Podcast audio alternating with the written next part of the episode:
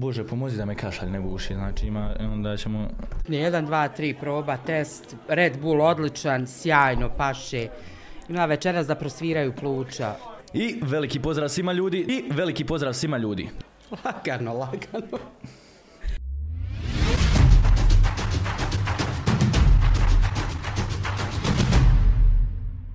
Veliki pozdrav svima ljudi, dobrodošli u novu epizodu Davkasta. Danas s nama u studiju jedna gospođa, dama, osoba koja je pokazala da debljina ipak nije porok kako se iskoristi na najbolji mogući način. Osoba koja je popularna na društvenim mrežama i diljem Balkana, koja nasmijava ljude svakog dana. Sa nam, danas s nama u studiju Selma poznatija kao Big Mama. Dobar dan Selma i dobrodošla u studiju Davkasta. Dobar dan, Davide. E, znaš šta, kako si me najavio, fakat se osjećam šta ti je. Znaš kako, e, kiša je vani, Mostar je danas evo kišan grad, onaj, a ti si osoba koja je ono stalno pozitivna i tu pozitivu guraš ono stalno naprijed, tako da ono, reci mi kako ova kiša utječe na tebe. Ma he, ja sam se samo bojala kad sam izlazila iz auta da me ne odnese. Majke, zamisli mene da odnese.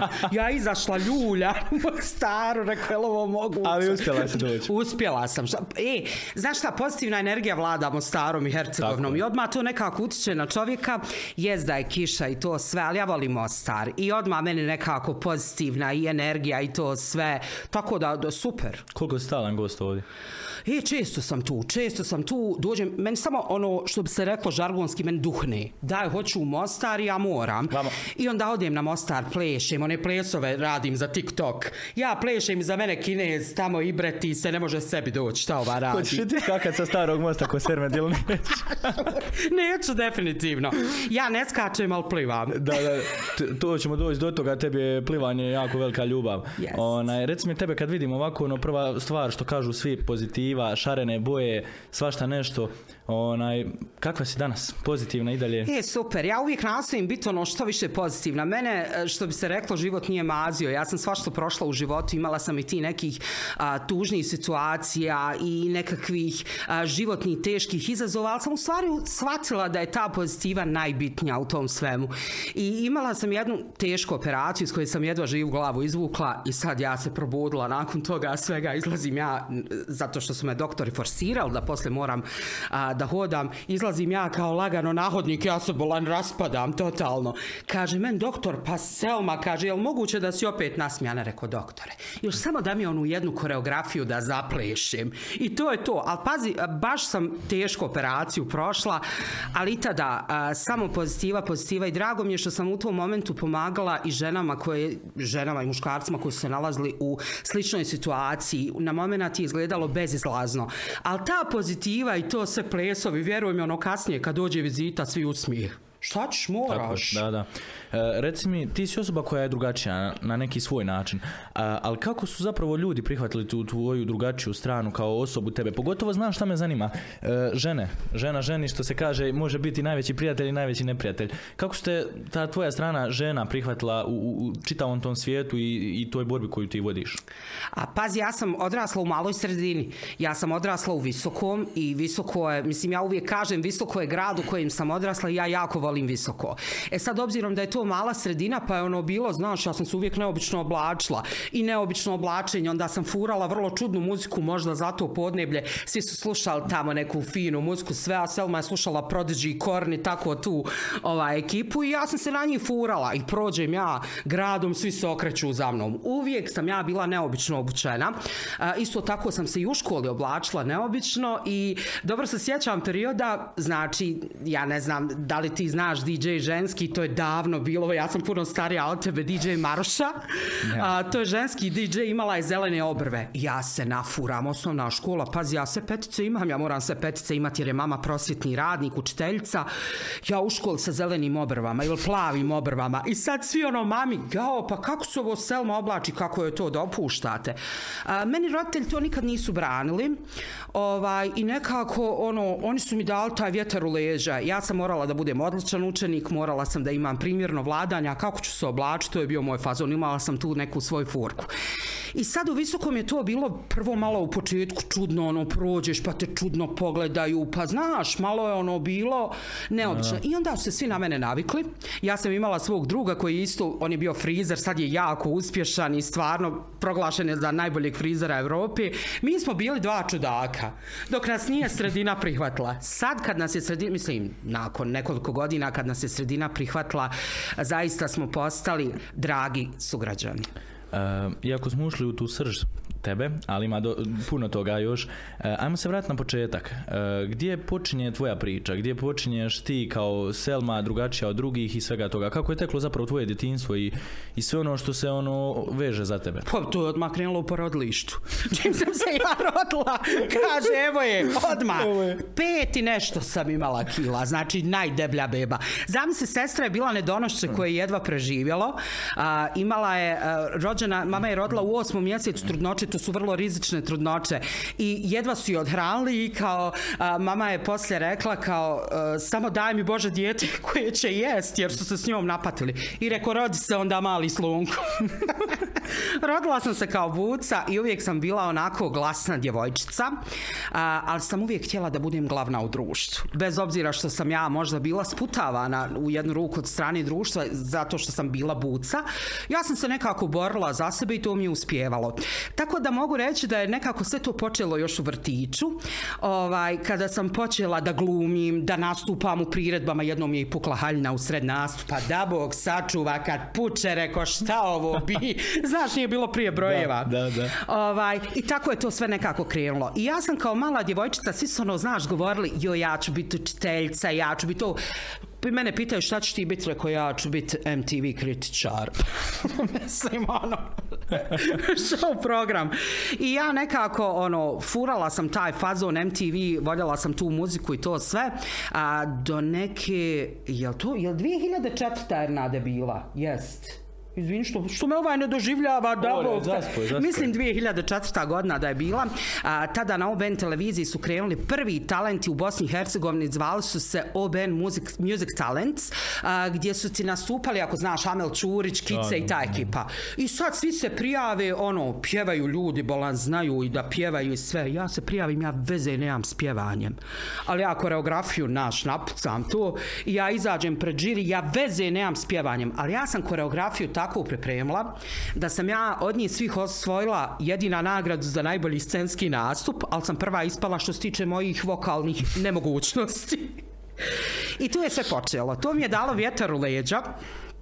I ja ti nekako, bili mi tada na moru u Orebiću, i ja bez veze, drugarca mi pošalje poruku, kaže, evo na OBN-u počinju a, OBN multitalenti, gdje kao takmiče se glumci, a, manekeni, sve je bilo tu nekako, još to udari ovaj Ja, mikrofon. ja ga svaki dan kad snimam, tako da ti možeš koliko hoćeš.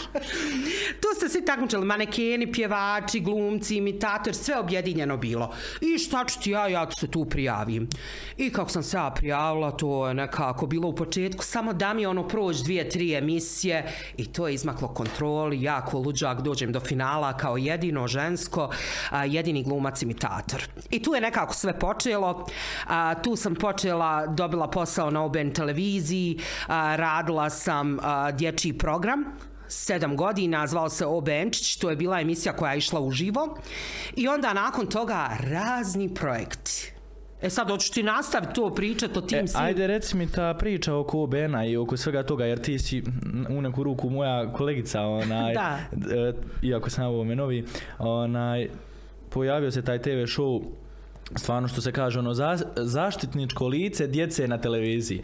Onaj kako je to sve teklo? Kako se snašla u svemu tome s obzirom da i tebi to u početku bilo nešto novo, ali imala si ljubav, jel tako prema tome svemu? a, ogromna je ljubav bila, mada mislim da smo mi dosta toga naučili upravo na tim talentima. Taj odnos s kamerom, da smo mi jako, a, puno smo vježbali sa pravim glumcima, radili smo sa Josipom Pejakovićem, sa njegovom suprugom i tada smo mi dosta, što bi se reklo, mudrali, naučili nas cake razne. Tako da, kad sam ja počela raditi taj dječji program, meni nije bilo nešto puno strano. Ja sam sa djecom uvijek, od uvijek voljela da radim, tako da je meni to, ja sam se uklopila. I meni je to nekako postalo kao igra i onda čelni ljudi OBN-a su počeli da mi dodje, dodjeljuju, jel se dodjeljuju? Da. Do... Jesam dobro rekla. A, nove neke projekte. Pa sam onda radila, ne znam, nedjeljno popodne backstage. Radila sam veliki show Zvijezde sa zvijezdama gdje su se takmičili, a, pa hajmo reći najveće zvijezde Balkana. A, pokojni Aki Rahimovski, Alka Vujica, Hanka Paldum. To su sve bile a, regionalne zvijezde, a ja sam radila backstage. Um, I to su me naravno svidjelo, ali nakon toga ja dobijem veliku ponudu da radim projekat koji se zvao po meni Big Mama House. A, to je a, show, reality show, nešto na full a, Big Brother, ali u stvari kuća velike mame gdje su ukućani bili poznati ljudi, ljudi iz poznatog života. Da, da. Šta mi se ovo petlja jezik? Šta Nema veze, ovo- nema veze. tako da sam ja tu bila Big Mama i otac sam ostala Big Mama. Iako sam radila posle toga brojne ostale šove. Radila sam i Dani snova, gdje se za dan trošilo 100.000 maraka. Zamisli to. To je show bio, pa da Bog sačuva. E, sponzori boli glava, kaže, potroši u, u nekom supermarketu taj dan 10.000 maraka. To je bilo prije nekih 10-15 godina. Znaš šta je 10.000 maraka bilo prije 10-15 godina? Show program. Nije tad bilo inflacije. Kod nas. Nije, nije, tako da se moglo, tako da se moglo trošiti. E, Izvim, smijem li ovo ja na dijetu? ma ja malo, zali, šta ima veze? Ma haj malo, ovo meni ko baklava Ne volandović. ne, jedemo, ne jedemo ništa, ali onaj pijemo svakako. E, dolazi ta priča OBN-a, dolazi taj reality show, svašta nešto. E, koliko smatraš da ti je taj tvoj, ta tvoja ra- različitost od drugih pomogla da te ljudi zapamte, da jednostavno budeš upečatljiva od drugih i po stilu oblačenja i po svom izgledu i po svemu onom ostalom što, što se veže uz tebe? Ja sam nekako mišljenja, ako želiš da se baviš javnim poslom, da ti jednostavno moraš da budeš drugačiji. Jer koliko postoji ljudi u ovom poslu, a, masa je, sad dosta toga ima koji su, hajmo reći, poznati, evo, pjevači, ovi ono kaže, znaš i ono u pjevačicu, ja bolam veze, nemam, zato što nije upečatljiva, nema taj svoj neki pečat, pa i prije te, ja se ne nazivam zvijezdom, daleko od toga, ali a, evo, na primjer, pomenut ću Žeru iz Crvene jabuke, on je uvijek bio nekako prepoznatljiv po tim starkama, po nečem, moraš nešto da imaš, pa kako sam ja tebe čoveče zapamtila odmah? Da, da, ja Pa dolazim kao ono, e, ja se iznenadio, žena zna za podcast, Pa znaš, svidio, ono, o tome ti pričam. E, to je, to je ta, što se kaže, ključna. Mora to nešto imat. Mora, Znači- nije meni bolan jednostavno ovaj prsten, ostao mene prevaljuje, ali... Ja, ali on ima simbol na tebi, jel tako? To ti kaže. E, što se tiče tvojeg oblačenja, to je neka mm, stvar koja se isto također veže uz tebe i ono što dosta ljudi e, primijeti na tebi, jer opet nisi kao ostale, totalno se svime i mogućim razlikuješ od drugih i onda imaš taj stil oblačenja. E, reci mi koliko je teško se oblačiti u, u, tvojoj koži, koliko je teško voditi modu takvu i jesi li zapravo zaljubljenik u modu ili ono obučeš šta ti se čefne taj dan? A, ja nisam zaljubljenik u modu, znaš, ono, modni kreatori plasiraju nešto i sad je to trend i sad to svi moraju da nose. Ne, ja hoću da ja budem svoj gazda u tom smislu. Razumiješ, ja hoću da kreiram svoj stil. I mislim da je to jako bitno, ne pratim modu, ja jednostavno oblačim ono što se meni sviđa. Makoliko nekako imala možda sredina na mene uh, i pogrešno mišljenje o tome i sve ja to furam. Evo ne znam koliko se vidi, ja sam sad u različitim čarapama, u različitim tenama, to je prosto moj fazon. Uh, I mislim, mislim da je to jako važno, a meni je vrlo teško bilo prije uh, furat moj stil iz razloga što sam ja buca, samim tim sam drugačija, a prije nije bilo apsolutno brojeva. Ja sam brojeve u svojim mjerama mogla naći, one da Bog sačuva što starije žene nose, bola, nije uopšte da. Moj neki fazon, ali sad je neko vrijeme došlo i evo, vidiš kako je vrijeme došlo, sad sam ja postala plus size model. Znam se ono, pita, pita me neko čim se baviš, rekao, manekenstvo. Šta ima veze? Ali znaš kako, to se kaže, kako da, šta danas sve plasiraju, zašto ne bi to? Pa to. I sad je to puno jednostavnije, znaš. Onda svide mi se neke lude štrample, ja to nabavljam iz Njemačke, iz Afrike, iz Majčine. A, onda postoji sad brand, da sad ne reklamiram kod tebe, ali koji ja reklamiram na svom kanalu, koji je za plus, plus size žene. Tako da ima sad. Nađe se, nađe Ma se. nađe se, ova mi je suknja malo i povelika. Reci mi, onaj, koliko te žene slušaju u tim modnim savjetima? Znaš šta je meni najveći nekako uspjeh kad mi priđe žena koja ima isti problem koji ja imam, a to je gojaznost, koju ja apsolutno ne podržavam, ali to je taj problem s kojim se borimo, i kaže mi, vidi ti si mi dala vjetar u leđa, ja prije nisam nosila apsolutno neke boje, uvijek sam nosila crnu boju, tamne boje, jer znaš ono vlada mišljenje nosimo tamne boje da izgledamo manji. Ja to ne furam, ja oblačim sve moguće boje, ja sam najšarenija žena. I to se njima počelo sviđati i nekako kroz to sve žene koje me prate su dobile dosta samopouzdanja, što je vrlo bitno. I sad ono pošalju mi sliku, e, kaže, vidi majke, ti evo me u nekoj crvenoj haljini, kaže, nisam ni sanjala da ću je nositi.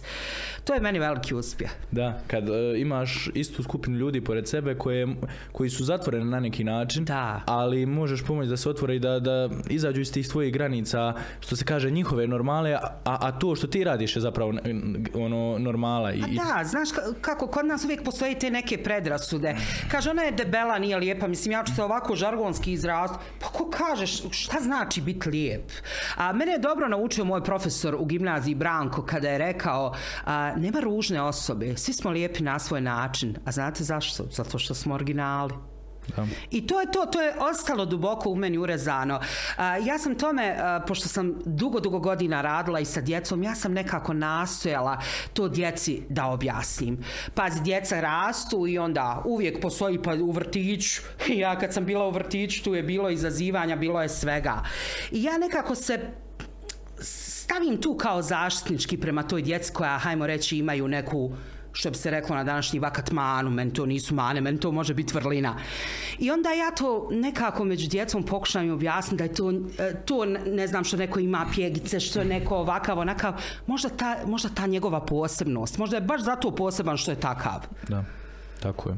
To se slažem jer e, baš osoba s kojom može se pričati o predrasudama i tim takvim stvarima si ti onaj, tako da e, zanima me kako si ti te sve predrasude koje pretpostavljam svaki dan ih bude i, i na dnevnom nivou se susrećeš s njima, e, kako si ih prihvatila, kako si ih e, odstranila iz svog života da ne utječu na tebe negativno, kako uopće čovjek koji nije pozitivan kao ti, a koji sad možda gleda ovo, da se snađe u svemu tome, a da ne bude na neki način kobno po pitanju njega. Pa pazi, mene je suprug tome naučio. Ja sam nekako, znaš, ono u početku, pa, pa neko ti napiše nešto ružno, pa to malo izvuči, znaš, pa malo te koji pogodi. Kaže meni suprug, ali zašto te to pogađa? To, to ti je rekla osoba do koje ti apsolutno nije stalo. Ti moraš biti takva osoba da te pogodi nešto ako ti neko nešto loše kaže, ali da je to osoba do koje ti je stalo. I sad ja to tako. Mislim, to su ljudi, pazi, ti hejteri, to su neuspješni ljudi u životu. Oni, oni, oni ne vode svoj život, oni vode tuđi život. I zato oni ne mogu da budu uspješni, onda šta će? On ujutro ustane, bala njemu nije do života. I šta će, hajde od onoj napisat debeloj. I odmah, evo je kaže, joj neki dan, ja kao uradila neki reels, sad ja reklamiram plus size, znači ja reklamiram kolekciju za žene konfekcijski brojeva 42+. Plus. Znači 42 je najmanji broj, ide ka 60, znači za debeljuce. Kaže men žena, super je kolekcija, kaže sam sti debela za ovog. Ja sam ostala u šoku. Pazi, ona kaže ti si debela za ovoga, ja reklamiram kolekciju koja je za buce. Pazi, dokle smo došli, koliko smo dotakli dno. A, ljudi, a, kada vide nekog, odmah tu postoji predrasude. A, ugledaju moj klip, kaže, e, vidiš, super je to, super ti glumiš, se, ali molim te, povedi računa o zdravlju. Vjeruj mi, vjerovatno ti je i Sermed, gledala sam dio pričao, jer i Sermed ja vodimo istu bitku i ja ga potpuno razumijem. Nije to ni malo lako.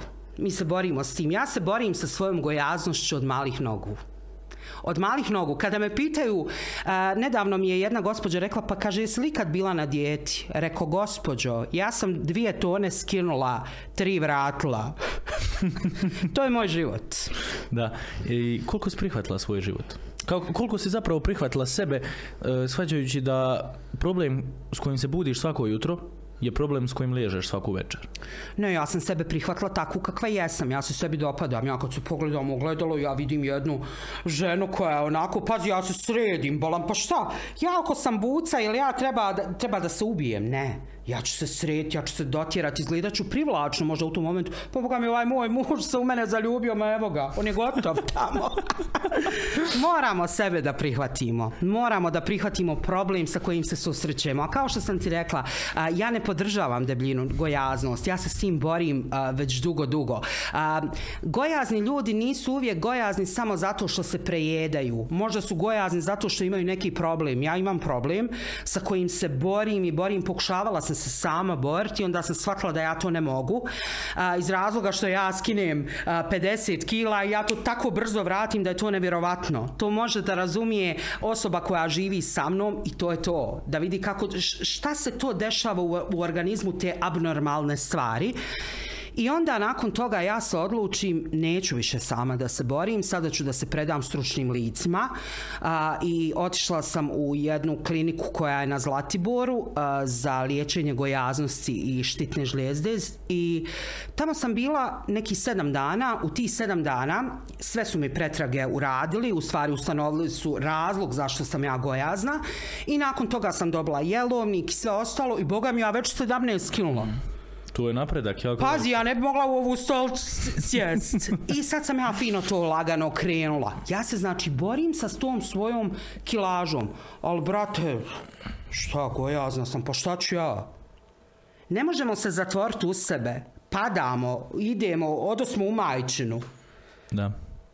To nikad sebi nisam dozvolila. Jer a, još u vrtiću su djeca pokušala, znate ono, ja u vrtiću i sad igram se, ja sam uvijek bila i glasna i ovako i onda čujem ja, jedan mali govori, kaže vidi on je isto debeli but. Čuj, debeli but, e, moš mislite uvrede, šta je on skonto? Uh, ja nisam nikad htjela roditeljima svojim reći da ja imam taj problem u vrtiću jer sam se ja toliko snažno osjećala uh, u smislu da se ja mogu sama odbraniti, ja se jesam branila. Ali isto tako smatram ako djeca na današnje vrijeme imaju taj neki problem u vrtiću, ako i neko zlostavlja, da trebaju reći svojim roditeljima ili odraslim osobama. Uh, kad smo već kod tih mlađih dana gdje se već imala probleme, zanima me koliko je teško bilo ići svaki dan u školu E, sa tim istim problemom vraćati se kući, a znajući da ti neko iza leđa priča, a možda čak ispred face e, o, o tvom problemu i što se kaže, ono, nabijati ga zapravo na nos. Ono, e, kako, kako se suočiti s time? Kako, svjesni, svjesni smo toga da dosta ljudi ima problema danas sa pretilosti, da. da jednostavno djeca padaju pod tu dozu bulinga i baš to što si rekla, ti si bila u, to, u tim momentima jaka žena koja je to sve sama prebrodila, ali imamo dosta danas ljudi koji nažalost kobno završe svoje živote zbog uh, onog zlostavljanja što mi stalno spominjemo da se ne bi trebalo događati. Uh, koja je tu točka promjene čovjeka da, da jednostavno krene na bolje u takvim problemima? Ti jednostavno moraš sam da se izboriš sa tim. A, u biti, kad kažu možda ono zvuči sad kao kliše da staneš pred ogledalo, da prvo sam sebe prihvatiš. Ti moraš sam sebe da prihvatiš. Ja kažem ti, ja možda izgledam tebi gojazno, njima gojazno i ostalo. Ja kad se pogledam u ogledalo, ja vidim jednu lijepu ženu. Pazi, možda ovo sad zvuči previše, ali ja sam morala tako da bi prihvatila sebe. I onda lagano se prihvatiš i onda to sve ide, ide fino. Um, bitno je u našem društvu pokazati da nisi jadan. Jer oni ako, šta me ovo napada, oni ako vide da si ti jadan, onda će se svi naklatiti na kosti. A ovako, bolan, šta ti je? Ja sam uvijek bila girl power. Znači ti si taj, što se kaže, ono, podržajem taj girl power i, da. i guram ka tome. E, rekla si treba prihvatiti sebe. E, koji je pravi način za prihvatiti sebe? A, Pazi, čovjek ako hoće da prihvati sebe, nije to samo da prihvati svoje tijelo. Bitno je da prihvatiš sve svoje, bitno je da radiš na sebi. Ja sam čitav život radila na sebi, nisam htjela da budem da ono, da ne budem ostvarena u nekim pogledima. Pazi, mene jeste debljina sputavala, moj put jeste bio puno teži, ali zamisli kada sam ja to sve ostvarivala koliko je to bilo bitno i značajno. I kada sam došla u fazu da sam na OBN-u postala u tom momentu jedna od najpopularnijih voditeljica kada je OBN bila jedna od najjačih televizija. Jednostavno sam se pogledala u ogledalo i rekla Selma uspjela si. Znači, pored svih tih problema, ovoga, što su me sputavali, govorili ne možeš, jer su mi govorili ti ne možeš, jer su sve, sve su voditeljice zgodne i lijepe. Ja kažem, ja sam lijepa, ali nezgodna. I tako je to krenulo. Ja sam se prosto prihvatila i nema toga kod mene. Znaš, meni, kažem ti, pišu, pa moraju pisat, ti hejteri. Pa da nije hejtera, ne bi bilo ni nas. Da. Na, piši, briga se miši. E, reci mi, gdje se, gdje se točno pojavljuje e, problem sa, sa tvojom klažom? Ok, rekli smo taj početak, ti si i kao mala imala svih tih problema, e, ali kako, kako je došlo do toga da ti zapravo želiš e, promijeniti sve to? Znači, rekla si, išla si i u tu specijalnu bolnicu na procjene i svašta nešto, ono, je li to bilo, jer si ti to htjela ili neko drugi ili si slušala ne znam treću osobu komentare e, ono što su govorili e pa ajde mo- mogla bi otići mogla bi ovo mogla bi ono šta je tu bila ono ključna točka da ja kažem e sad stvarno moram nešto poduzet, a da to bude ono što se kaže prava ospo- osoba specijalna. A dok nisam zaboravila, voljela bi da u montaži, da ti pošaljem fotografije kako sam izgledala sa minus 60. Može. Znači da imaš to, znači bilo je minus 60. Šta je bilo kod mene? Moji roditelji. A, znači, moji roditelji, a, ja sam rođena kao buca i sve to i moji roditelji nikada nisu mene pustili ono, kao hajde, ona je buca, pa daj da je još više tovimo. Ne. Oni su se borili sa mnom, išla sam i kod ljekara i sve stalno je ta neka borba bila, ali pazi, ja sam bila dijete u razvoju, nisu oni tada mogli ništa puno da učine. I onda je nekako došao period tih tinejdžerskih dana i u meni je samo nešto prepuklo. Ne, ja, ja tebi ne mogu sad opisat, meni u životu uvijek tako nešto prepukne. Ja majke mi imala kosu skroz dugu, mene prepuklo, rekao da se ošišat na cenat. Tu, tu pukne u mozgu i ja to hoću. I ja kažem, tog momenta ja želim da smršam, bila sam peti razred osnovne i kao ja tražim neke dijete, nađem onu groznu VMA dijetu a, i smršam na toj dijeti 40 kila. Znači ja sam tog momenta rekla, možeš, hoćeš i to. 40 kila izgubim, znaš ono odmah svi. Joj, evo je razbolila se, šta je sad bilo, takav je to naš mentalitet. Da. A, međutim, kako sam brzo skinula te kilograme, ja sam ih jako brzo vratila i ponovo se vratila na početnu tačku, čak i na, i na goru, jer uvijek je tako posle svake dijete i onda je to sve tako krenulo skinem 50, vratim. Stalno je to išlo u krug. A, nikad nisam mogla da održim kilažu nakon te dijete, ja smršam, ja sam mjesec dana mršava i nakon toga hop, buk odma, ja buknem i to je haos. To je moj život. A, znači, puno, puno su roditelji na mene utjecali, jer normalno, roditelji su ti najveći prijatelji i onda najviše je to bilo, najviše zbog zdravlja Hvala Bogu, kod mene su u redu ti nalazi, ja nemam povišen pritisak. Ja nemam problem sa masnoćom i sa tim. Ali kaže meni doktorica moja, internista Selma, to se sve može desiti preko noći zbog tvoje gojaznosti. I ja to znam. I zato su i sa mnom roditelji borili i borili. I nekad je to bilo uspješno, kažem ti ja se opet ugojim i to je tako. A sad je došlo to neko moderno vrijeme gdje mi imamo i nutricioniste, imamo lekare, zato čak vidim po inostranstvu imaju i neke tablete koje ti doktori propišu, ne znam, da se smanji apetit, to još kod nas nije došlo na tržište. Tako da, da, da postoje ti sad neki moment kako da se skine kilaža. Ali ja sam se sad prepustila doktorima, pa ako Bog da... Jedan mind blow, što bi se reklo. Zar misliš da bi ti bila ti da sad smršaš u ovome trenutku? Jer jednostavno ljudi te pečate i pamte po tome što se e, oblačiš u, što kažeš ti, plus size odjeću, što izgledaš tako kako izgledaš i ljudi su te prihvatili. Ta skupina ljudi koja te prati, a boga mi ima ih jako puno, jednostavno prihvatilo od tebe onako kakva jesi. I zamisli sad tebe sa 50, 60, 100 kila manje. Uh, bili ti, bila ti. Ma bi bolar, meni ostane glava uvijek isto. Znaš da meni uvijek glava ostane velika, pa kako god. Ne, ja ostanem, vidjet ćeš moje slike. A, zato ću ti poslati da možeš nekako premijerno pokazati. Ovaj, baš sa minus 60, ne znam, neko kaže da mu nisam ista, ja sam sebi nekako ista. Mislim, ono, normalno zgodnija sam, ali faca je to tu negdje. Ma isto bi to sve bilo, ja možda, ne znam, da ti kažem sad da, da mene debljina sputava u nečem u životu, da nešto uradim, možda u nekim situacijama sputava, ne mogu se popet na drvo, ali ja dosta toga radim, ja se bavim plesom, ja sam dugo plesala hip hop i dan danas mo ja plešem, ja lomim. Tako. Znaš, jer, uh, pazi, ja pored svoje gojaznosti i svega, ja mislim da jesam u dosta dobroj kondiciji. Jer mene ljudi kad vide ono kažu, ova ne, se, ne može se pomaknuti. Znaš, a ja dosta, dosta toga, jako sam aktivna. Ja nikad ne sjedim. Kakav je osjećaj kad ti neko kaže da nešto ne možeš i onda mu ti pokažeš da možeš? Pa to, to je najljepši osjećaj mogući, znaš. A, ja, znaš, evo imam YouTube kanal i snimam vlogove i a, uvijek sam dijelila nekako a, taj moj proces mršavljenja. Pa sam na ovoj dijeti, pa ja to sve dijelim, kroz što prolazim, jer mislim da je to važno, možda ću dati nekom vjetaru leđa i ostalo. Pa znaš, ima ono neki hejter pa napiše, ej, neš ti uspjet. Joj, se, sad ću mu pokazat ću mu da mogu.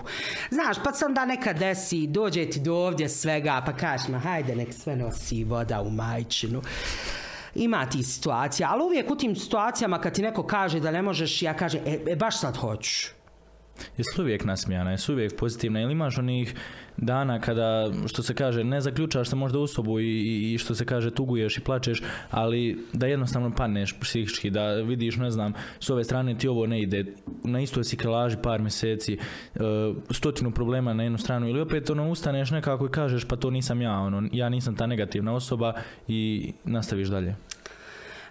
Meni se jedini, jedino desi u mjesecima kada su juli, april i juli, u tim mjesecima sam izgubila roditelje da, da sam tada tužna. I ja imam tada faze kad, kad bi samo plakala. Znači ja bi, jer toliko me to sve nekako pogađa.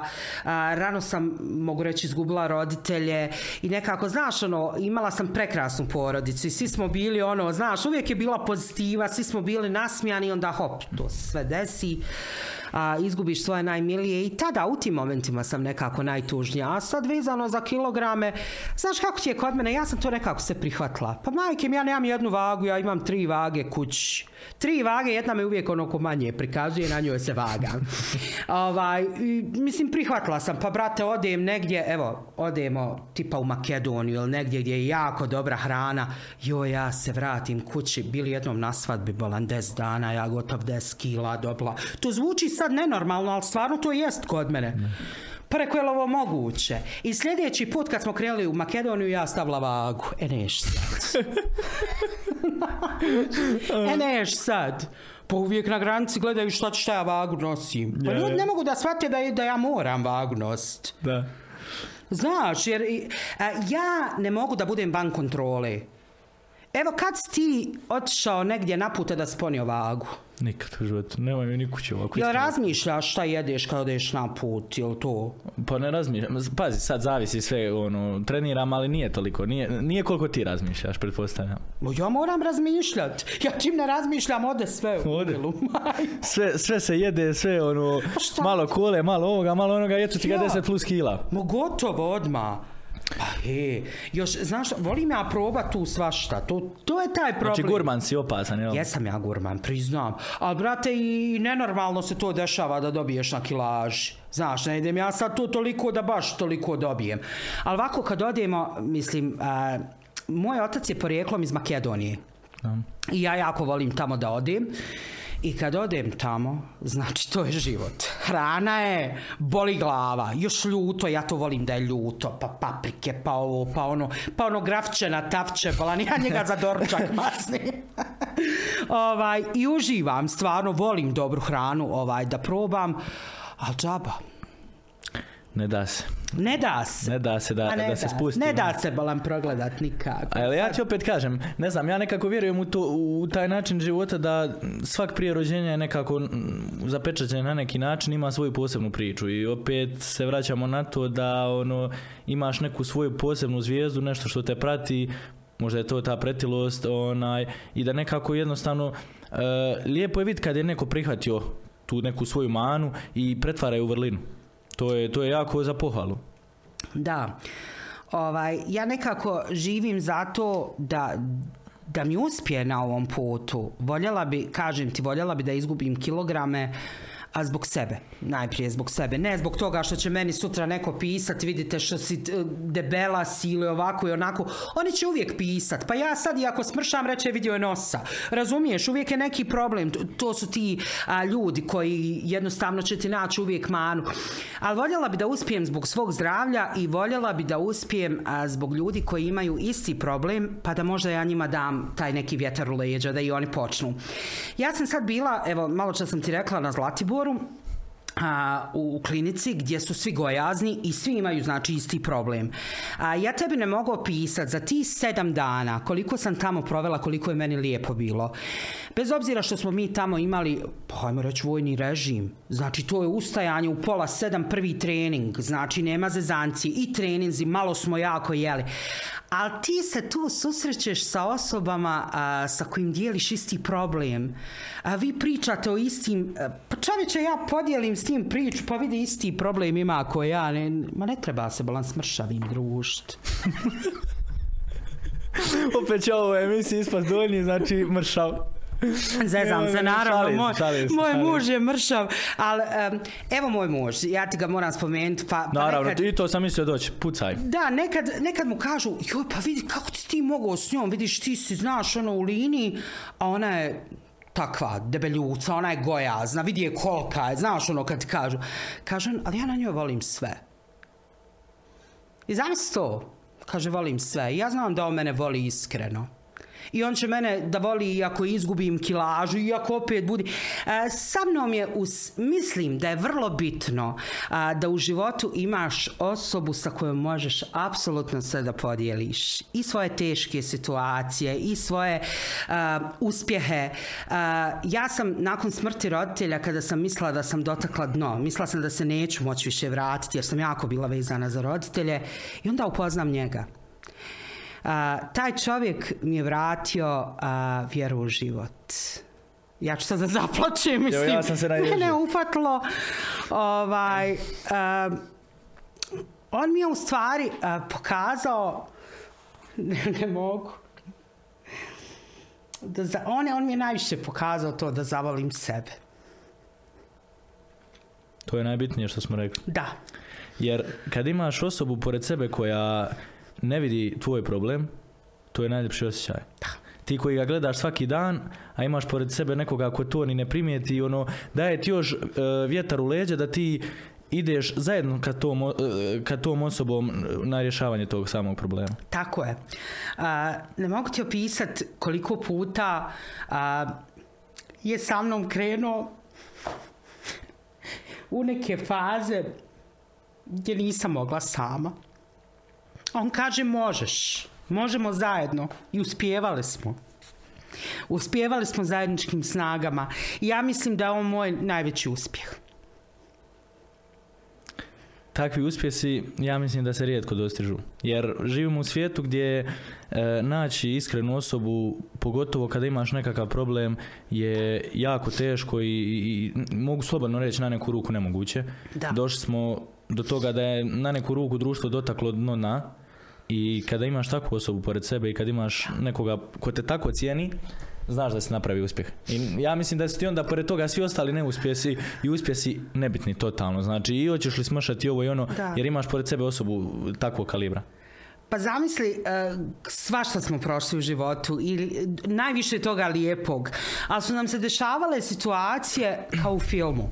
Znači, izgubim roditelje, nakon toga kupim stan, opremim ga iz, sno, iz svojih snova, sve je šareno, volimo taj fazon. Razbolim se. I doktori mi kažu, ako se ne operišeš odmah, nećeš preživjeti. Operacija je jako rizična. I ja idem pod nož i ne znam li preživjeti.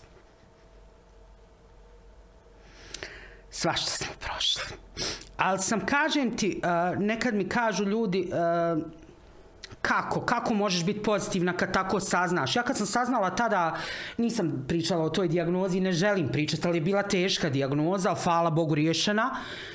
I tada kad su mi rekli da imam tu dijagnozu, ja, ja sam, ja tada kad sam vidjela supruga svog, on on je pao na pod, Ni- nije mu dobro bilo, on je pomislio u moment da me gubi. I onda smo oboje tada rekli da ćemo se boriti. I uspjeli smo. I to je najbitnija stvar. Znači, bilo je teško. Pazi, ja sam gojazna u tom momentu. A, pazi, kaže ti doktor Selma, hitno moraš na operaciju. Ako se ne operišeš, znači ne, nećeš preživjeti. Ja odem da se operišem, kaže, ne možemo to operisati, ti si pregojazna. Znači ja puno moram pozdraviti doktora Senada koji mi je život spasio i koji me operso i nakon operacije mi rekao Selma, operso sam te da si najmršavija na svijetu. Toliko je, pa kad je neko stručnjak. E, koliko smatraš svog supruga kao nagradu za sve u životu? Iako taj život nisi još proživjela i živiš ga svakim danom, koliko smatraš da je on osoba koja je za sve ono dobro što si napravila u životu i, i sve pozitivno bio ono jedna velika, ogromna nagrada za tebe. Jer imala si taj težak period, gubiš da. roditelje, gubiš ljude koji su te ono odgojili, odhranili, bili uz tebe u svaki mogući moment. E, oko tebe su ljudi koji te ne prihvaćaju ni na jedan mogući način i onda dođeš, nađeš osobu koja kaže ja prihvatam sve. Da. Znači i prošlost i sadašnjost i budućnost koju Sve. ide. Sve, on je meni djelovo u početku nestvarno. Ono, djelovo moguće da mi se dešava. Pazi, ja u svom suprugu kad sam ga upoznala sam vidjela svog oca. Moj otac je takav bio. A, znaš da je djevojčicama uvijek otac uzor u životu i da nekako im je on najbitniji. Normalno meni mama bila sve u životu ali otac je bio to. I zamisli kad izgubiš nekog koga najviše voliš na svijetu i, i upoznaš supruga koji je isti čovječe, ima sve te njegove vrline, tu, a, možda će zvučati patetično ili ovako i onako, ali on meni djeluje kao čovjek bez mani. Nekada nam kažu, ja, super, vi imate idealan brak, ma nemamo mi sad, nema niko idealan brak i mi se nekad malo, znaš, ja njemu kažem, bogati, kad vidiš da navalim da jedem, moraš me malo, znaš, mislim, bude, ali to je sve to, znaš, nije to ništa, Da, da. ali jeste moja najveća nagrada u životu. Da. Da, sad sam se rasplakala, molim te, regulši ovu. Regulsat. Tre, nećemo regulsat u, u, obradi, jer to je, to je bitno da se ostave te neke iskrene i prave emocije. Jer malo prije sam baš ponovio, danas je stvarno ta- taj način naći osobu koja prihvata nekoga je jako teško. Onaj, e, m, evo, ne sjedi on tu sad, ali onaj, iza je. E, I baš me zanima, jel, jeste li imali tih što se kaže točaka gdje oboje padate u isto vrijeme. Ono, da, da ne znate jednostavno naći za, ne znate naći put za izlaz, ali jednostavno se kao jedna, ako mogu reći zajednica, vadite iz svega toga i izlazite. Jer eto, doćemo i do te teme kada si se razbolila, došla pod nož, upitan ti je život, svašta nešto. Znaš šta se nama dešava? Ako jedno padne, padne drugo se diže. I to je uvijek tako. Mi nikad nismo oboje pali. A, nama se desio jedne prilike, mi smo se tada zabavljali, i imali smo težak udes saobraćajni. Znači mi na crvenom a, semaforu stojimo i u nas se zapuca znači kamion pod teretom. Znači auto je havarisano. Mi, eto malo vrat, mislim, Bog nas dragi spasio, šta da ti kažem. I u tom momentu ja sam dobila snagu. Uh, on je pao, on je mislim već bio pad s tim šokiran, mislim šta da ti kažem. Ja sam u tom momentu dobila toliku snagu da sam ja rekla sad moraš izvlačit ću nas ja dok se ljudi nisu oko nas okupili to sve. I uvijek nam se to tako dešava. Ako jedno padne, drugo se diže. I tako je istama. Ja saznala dijagnozu, njega je ta dijagnoza njega je više pogodila kad smo saznali nego mene. I on je odmah pao. E nakon toga što on pao, ja sam pala, a on je onda rekao, e sad ćemo se boriti. I to je taj Da. presudni moment. Jest. Koliko ti je važna njegova riječ? O, naj, najvažnija. Znaš, ja sve radim, pazi, on nije, on nije neko ko je iz medija, ja jesam, ja volim televiziju i ja sam nekad njemu možda i naporna. Znaš ono, kad voliš televiziju, kad voliš tu kameru, pa ja bi tu stalno nešto, znaš, ja sam i ko mala sve ispred ogledala, dezodorans uzmem i to. Presiš. Pa to ti kažem. ovaj, ja previše volim televiziju to se. I možda ja njega nekad smaram u nekim momentima, ja sam veliki perfekcionista, pa kad uradim reels, pa, pa hoću sve tako da budem, joj, sad ja ne znam šta s ti mene pita. Kažem, koliko ti je važna njegova riječ? Da, i ja uradim neki reels, nešto, i iako ja sam istog svijeta, i ja to mislim da je to dobro, ja neću pustiti dok on ne kaže da je dobro. Jer nekako mi je to podrška mi, onda mislim da je fakat dobro ako on kaže da je dobro. Znači, ti si svome mužu lijepa i kad si našminkana, našminkana i sa plus 60 sa minus 60. Pa to ti kaže. Ma on mijenja non stop bolan žene, ja smršam 20, 30, 50. Vas da je s drugom. Vas da je s drugom, jel tako? Uvijek ono kad izađu vani, pa što je ovo nova žena, jel? Pa to, pa se ofarbam. Ma u zadnje vrijeme, znaš šta sam primijetila? Kad se udebljam na rastu mi noge. Ove dole tabani, majke moje, odmah ode na 41. Ja smršam 40, da Bog sačuva. Jel smršam 40? E, koji je pravi način za naći pravu osobu u životu? Eto, ti, ti si osoba koja to može slobodno o tome iskreno i realno pričati. Ja ne znam šta bi ti rekla.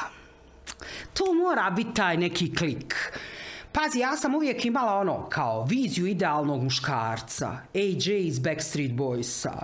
Znaš, što ti je grupa, ne znam da li ti znaš, Backstreet Boys, ja odrasla na toj grupi i sad AJ tetovaže, to je meni bio frajer, boli glava. A, moj suprug nije takav. Se obrnuto, jel? A, ali, je, ali je lud, Jedino to ima njegovo. A, mora to nešto da klikni. Znaš, ti kad njega vidiš da ti nek... Ne znam, ja njega kad sam vidjela, ja sam se odmah zaljubila. E, ne znam kako, bolan, lep, imaju ti neki leptirči, ima to svoje. Sve je to povezano. Mora to nešto da klikne. Ne možeš, si, ne mogu ja izlaz bolan s tobom ako, naš, izađem dosadno. Da, da. Kontaš. Da. Meni je s njim bilo toliko zanimljivo, kad, čim smo se počeli zabavljati, pa mi izađemo, pa znaš ono, vrijeme ti brzo prođe, ne znaš ni kako. Pa ti ono, jedva čekaš sljedeći susret, znaš, on je iz Zenice, ja iz Visokog. Znaš ono, Zenica i Visoko, pa nikad ono nisu se podnosili Visočani, Zeničani, pa uvijek je to tako bilo. Pa mi onda odemo i u Sarajevu sad živimo. kad ne može visoko, kad ne može zenica, može Znaš, ali uvijek je ono zezancija. Jo, kako će visočan sa zeničanima, kako će, uvijek zezancija, znaš kako to ide. I onda se nas dvoje vjenčamo, oni zencija iz visokog, brate, kako njih dvoje uspijevaju. I sad nas zezaju, a zato ste vi očili u Sarajevo živjeti, znaš. Reci mi, jeste li imali tih uh, momenata, ono, hodate, zabavljate se, ulazite kasnije u brak, uh, da vas ljudi, ono, nikako ne mogu spojiti, što kaže. Evo, baš što si ti pričala, onaj, za njega da jednostavno, ono, kao šta ćeš ti s njom, Jeste li imali takvi još ono, stvari da jednostavno ljudi e, se petljaju u nešto što je vaše, odnosno vaša veza, vaš brak. Da. E, birali ste jedno drugo, izabrali ste najbolji mogući način, najbolju moguću osobu jedno za drugo. E, je li bilo puno predrasuda o kojima smo ono pričali malo prije, da ljudi jednostavno u našem podnemlju, kraju općenito na Balkanu imaju predrasude iako nisu ni upoznali osobu? Pa da, uvijek je bilo toga. Znaš, vladati to mišljenje, ako si ne znam u liniji, da mora ti biti i takva tvoj životni saputnik. A u stvari to nema nikakve veze, to je najbitnija ljubav. A, mi smo nekako kliknuli na prvu, kao što sam rekla, i nekad su govorili, joj vidiš kako on može s njom, vidiš e, kolika je ona, kako, ali mi smo kliknuli i nama je ekstra kad smo skupa, znači nama uopšte ne zanima nas tuđe mišljenje, bitno je kako se mi osjećamo kad smo skupa. Baš nam je prelijepo i najljepše se osjećamo kad, kad smo nas dvoje skupa, a u stvari stalno smo skupa. Pretpostavljam da ti onda on i najbolji prijatelj. Yes. to što ti je i muž. Yes. Pa znaš šta, ja ne znam koliko znaš, mi smo ovaj, oboje volimo jako djecu i dosta toga smo mi radili sa djecom. I nekako, mi kad smo se vjenčali, ja sam u stvari u tom momentu radila sam na OBN-u tada, on je imao svoj posao. I kad smo se vjenčali, tada sam radila taj show Big Mama House, bila je druga sezona i onda ja vidim, ja ne mogu, e, jako malo vremena sam bila kući. A, projekat je bio veliki i to je zahtijevalo zaista da sam stalno na poslu. A, ja sam u tom momentu, ja sam živjela u hotelu. Znaš, ono, živiš u hotelu, ideš povremeno a, do ukućana dok se snima, šta kako. I onda ja u jednom momentu shvatim da ja ne želim takav život, da ja nisam zamišljala takav život. Znači, ja sam se udala za njega i sad e, kosim se s tim što sam zamišljala. I ja sam se u tom momentu odlučila odlučila da ću napustiti televiziju, iako je televizija moja velika ljubav. Znači, ja televiziju volim. Znači, to, kome televizija jednom uđe pod kožu, ušla mu je za sva vremena. Ti se ne možeš toga riješiti. Evo, ti si, ti si mlad i, i ovaj, ja mislim da će ovo tvo, biti svoja životna profesija, posao voditelja. I super ti to ide, jako si riječit i, i mislim da ćete to stalno nešto furati. Ti sad gotov. Pazi, ja ne bih volio da me drži, jer E, šta ja znam, nekako ono, opet kažem, vjerujem, vjerujem i sudbinu, onaj, pomiješanu možda u nekim trenutima sa slučajnosti, ali to jest, ima neka, ima neka ta životna odrednica koja te što obilježi, što opečati i da, tim putem zapravo ideš. I tako za, za čitav život. Tako je i kod mene. A, to sam ti počela pričati i ja se odlučim tog momenta da ću napustiti televiziju i onda smo mi nekako šta ćemo, kako ćemo u tom momentu i mi se odlučimo da otvorimo svoj biznis Otvorili smo igraonicu u Sarajevu, koja je u početku, nije da nije radila, nego je bila katastrofa. Znači, naš mjesečni pazar je bio 600 maraka. Mi nismo imali od čega kiriju da platimo. Katastrofa. Ali čovjek nikad ne, treba odustati od sebe. Nismo ni tada htjeli da odustanemo od sebe, nego smo nekako rekli, sad ćemo se truditi naredni mjesec, pa ćemo vidjeti. Ako smo prvi radili u minusu, hajde drugi malo bude bolje, da se potrudimo više. I mi smo u tom momentu toliko radili da mi nismo više imali ni sunca, ni mjeseca, ni ničeg.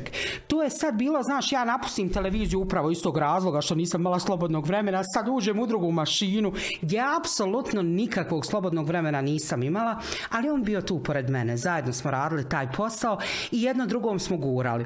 A, do te mjere smo bili luđaci da smo znali rad po 14 sati dnevno bez odmora.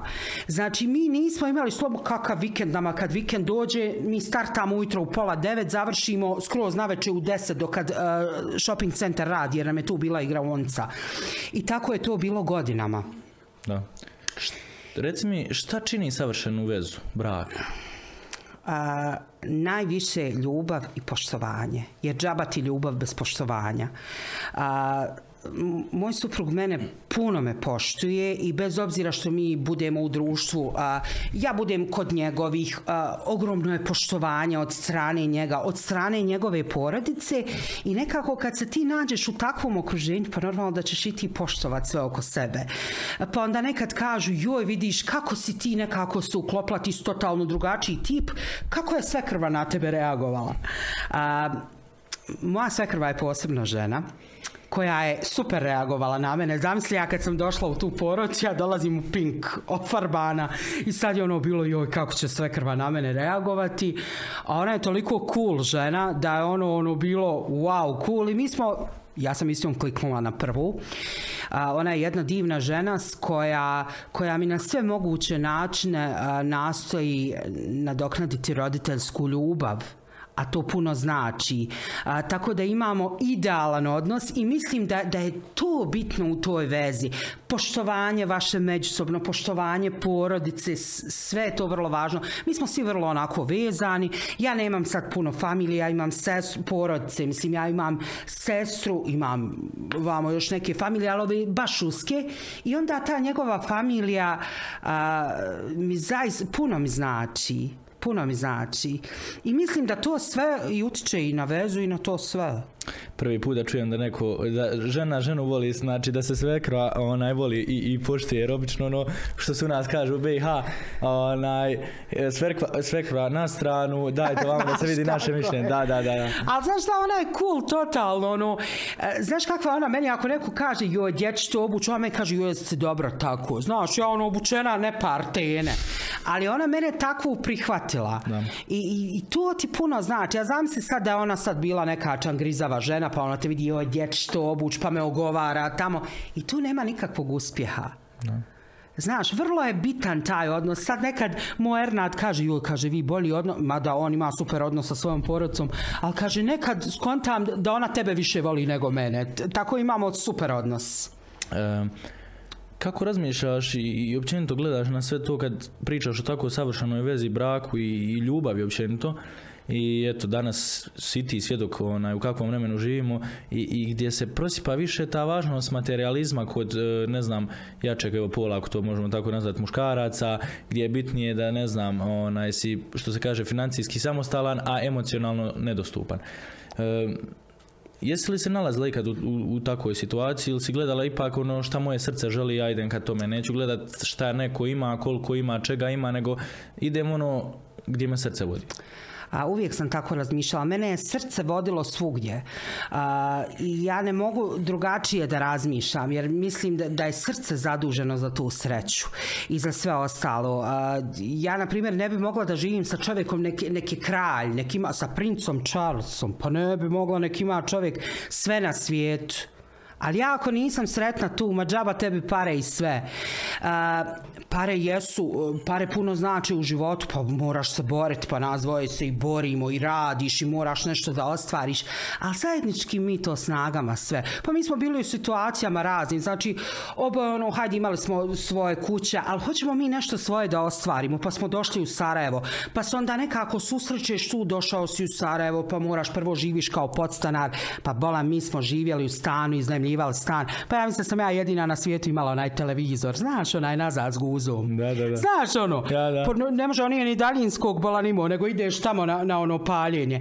Tepih neki katastrofalan, a, znači strava i užas. Mi smo toliko bili sretni u tom stanu.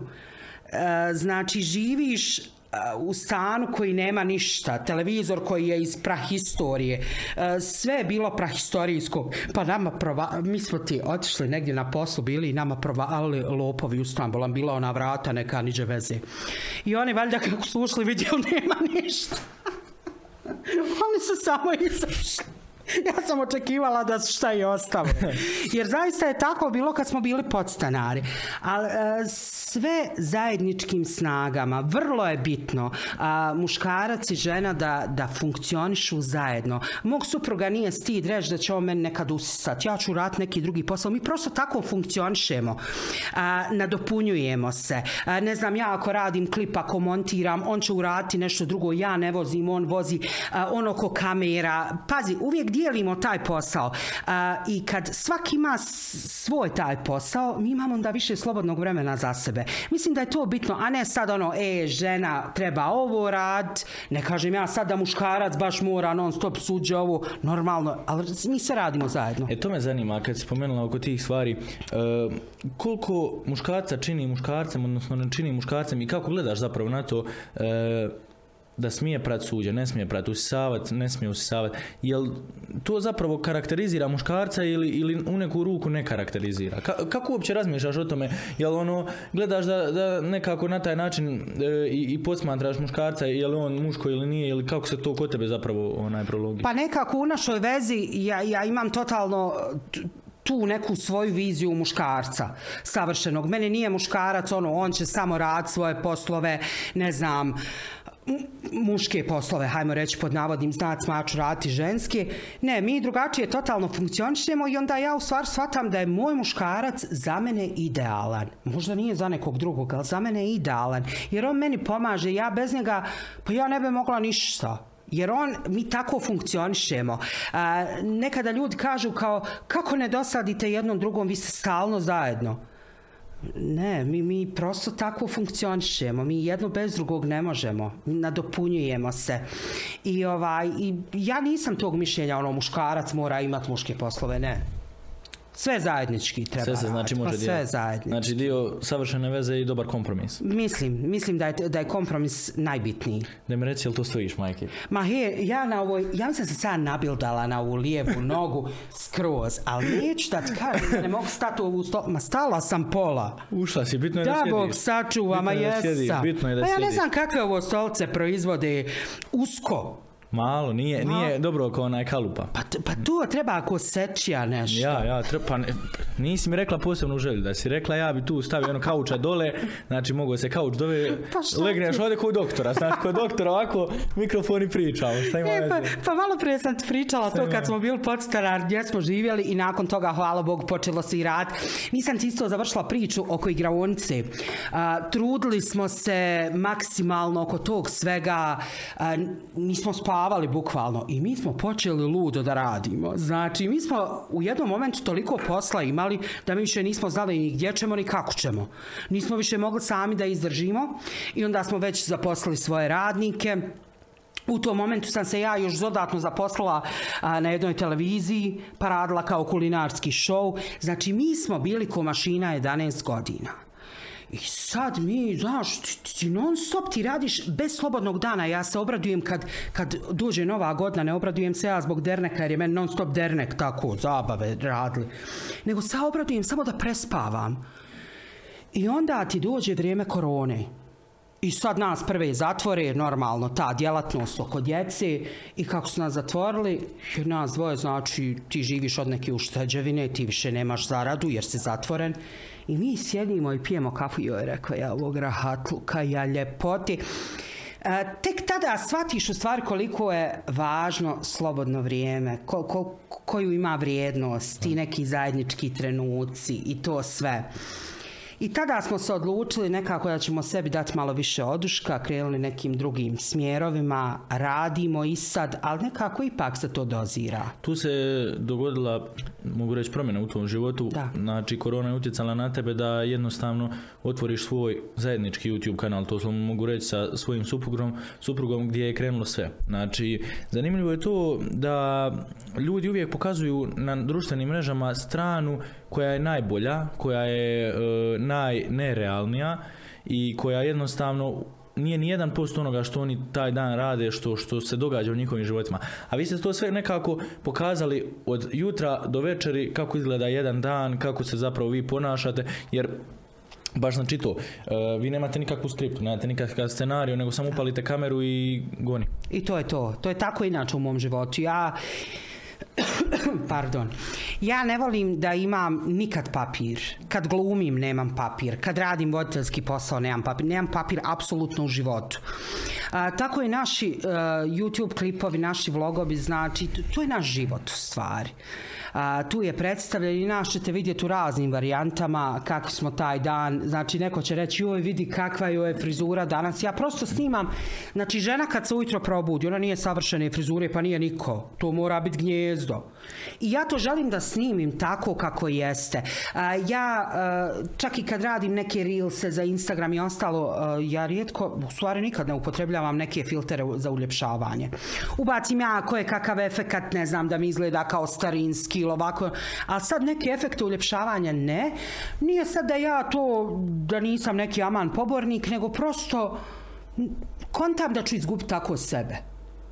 Znaš, ako ja sad uradim filter, pa to nisam ja. Pazi, ja mogu raditi filter da budem najljepša na svijetu, ali to nije to. I zato želim da pokažem realnu sliku onakva sam kakva jesam. Ovaj, posebno sad kad radim kao plus size model, znači ja, ja stvarno snimim ono baš kako jeste. Onda ima ti neki ljudi kaže jao pa vidiš snimila se u haljnja ostikao ti se stomak. Pa što, kako mi se neće ostikati stomak, ja sam plus size model, to, to je meni dozvoljeno. E, šta misliš o danas njim, ja to zovem Instagramušama, filterima, e, nerealnoj slici djevojaka, pa mogu sad reći slobodno i momaka, ono, previše se pokazuje ta nerealna slika društva i, i svega toga i onda ono kad uđeš uživo kao ovo sam, ovo sam vidio, ovo mi je stiglo kao ono totalno Da. druga priča, osoba, sve moguće. drugačije. Previše, previše fake. Pa previše fake. To I mislim da to ljudi prepoznaju. Znaš, krene to njima u početku sve super, a nerealnu sliku pokazuješ, onda vremenom to počne sve da opada jer ljudi to prepoznaju. Znaš, mislim da sam ja, ja ne znam da li sam ja jedina buca influencer možda na Balkan. Da. Može bi da jesam, ali ja stvarno prikazujem svoj život. Pa Recimo jeste onda ljudi prihvatili zapravo. Pa jesu, ljudi ti vjeruju. Znaš, pazi, ja kad sam otvorila svoj Instagram profil, ja uopšte nisam nešto Instagram furala, ja sam nešto jako malo imala pratitelja. Nego pošto sam ti ja tamo starija malo generacija, pa je nama haj bio Facebook sve, ali kako ti ja radim najviše sa djecom, onda meni djeca počela govoriti, jao, ima super neka aplikacija, zove se Musical.ly. Sjećaš te TikTok Da, kad da. se zvao Musical.ly? Jo, rekao, pa mogla bi ja to profurat, malo musicali, malo plesovi. I ja sam tada to otvorila i kako sam to otvorila, počnem ja malo snimat, malo postanem i aktivnija na Instagramu. Međutim, sam više bila na toj platformi aktivnija. Pa onda kad je to postao TikTok, pa sam počela ono, ne znam, glumica neka nešto kaže, pa ja za njom ponavljam. Lip sync, da. Njen, kako se to zove? Glas. Lip sync, ja. Jel tako se zove, ma vidiš to ti je nešto moderno, nisam znala. I kaže meni jednog momenta muž, kaže, pa što ti, kaže, to za njom ponavljaš kad ti to sama možeš? Pa ti si glumac. Pa rekao, vala si u pravu što ponavljam ko papagaju. I ja ti krenem svojim glasom, te kao neke male skečeve pripremat i to je jednostavno puklo. Meni je TikTok odmah sam dobila puno pratioca, iako ja nisam sad nešto bila ono samo pratioc, pratioc. Ja nikad nisam molila ono, ajde molim vas da, mi, da me zapratite, ma mene to ne interesuje. I ja ti krenem na Instagramu i kaže meni suprug, pa stavi na Instagram taj jedan. I ja stavim i to je jednostavno buknulo. U tom momentu su mene svi neki poznati pjevači počeli da dijele ne znam koji je to bio prvi klip, nešto je bilo, ne znam, za ovu mislim McDonald's ili ne znam, kad sam rekla ja kad bi se hranila u McDonald'su bila bi mršava kog grana, oni mali hamburgerčići to. ovaj, mislim da je taj bio ono kao odskočna daska i mene su dijelili pjevači, to, to tako postalo viralno i sad zamisli ja ono u jednom momentu vidim to je nenormalno, meni ljudi se počelo uh, da me zaprati na Instagram. Ja ono u šoku, ono šta sam uradila, to sam ja u stvari. To je moj život. Jer ja sam se glumom bavila od rođenja. Ali možda nisam pokazala pazi, ja sam htjela iz scenske umjetnosti da upišem i svašta nešto, ali te život odvede u neke, na neku drugu stranu. I onda sam ja tu pokazala da sam to ja. Ja sam glumac, to, to je to. I ljudi su to prepoznali. I tada je to sve buknulo i Instagram i to sve i mislim da ljudi to i vole kod mene. Što sam ja takva kakva jesam. Što si ti ti, a? Da. E, ajmo nekako prijeći na tu možda tužniju stranu priču tebe jer e, svi te znaju pozitivno, svi te znaju sretnu, svi te znaju e, osobu koja dijeli sreću po, po društvenim mrežama, ali nije to uvijek tako, jel tako? Da. Uvijek ima ta neka negativna strana, ima neka strana toga gdje, kažem, e, događaju se loše stvari u tvom životu i, i ja nekako gledam da je to sastavni dio života. Da. Život je sačinjen od dobrih loših stvari i onda kad zapravo imaš i dobre i loše stvari, onda ti možeš zapravo reći da ti imaš neki život. Jer ono, sve, sve nekako u te djeliće ono satkano. E, spomenula si da si ostala bez e, dva najbolja prijatelja, životna saputnika, ali da se u tome svemu dogodila osoba koja te je pomogla i izvukla iz svega toga. E, jedna stvar o kojoj se možda danas jako malo priča, a to su stvari, odnosno bolesti na neku ruku koje pogađaju ljude, je na primjer depresija, aneksioznost i, i svašta nešto. Uh, ti si imala iskustva s time. Da. Uh, kako je došlo do toga, kako se iščupala iz toga, kakav je proces bio toga?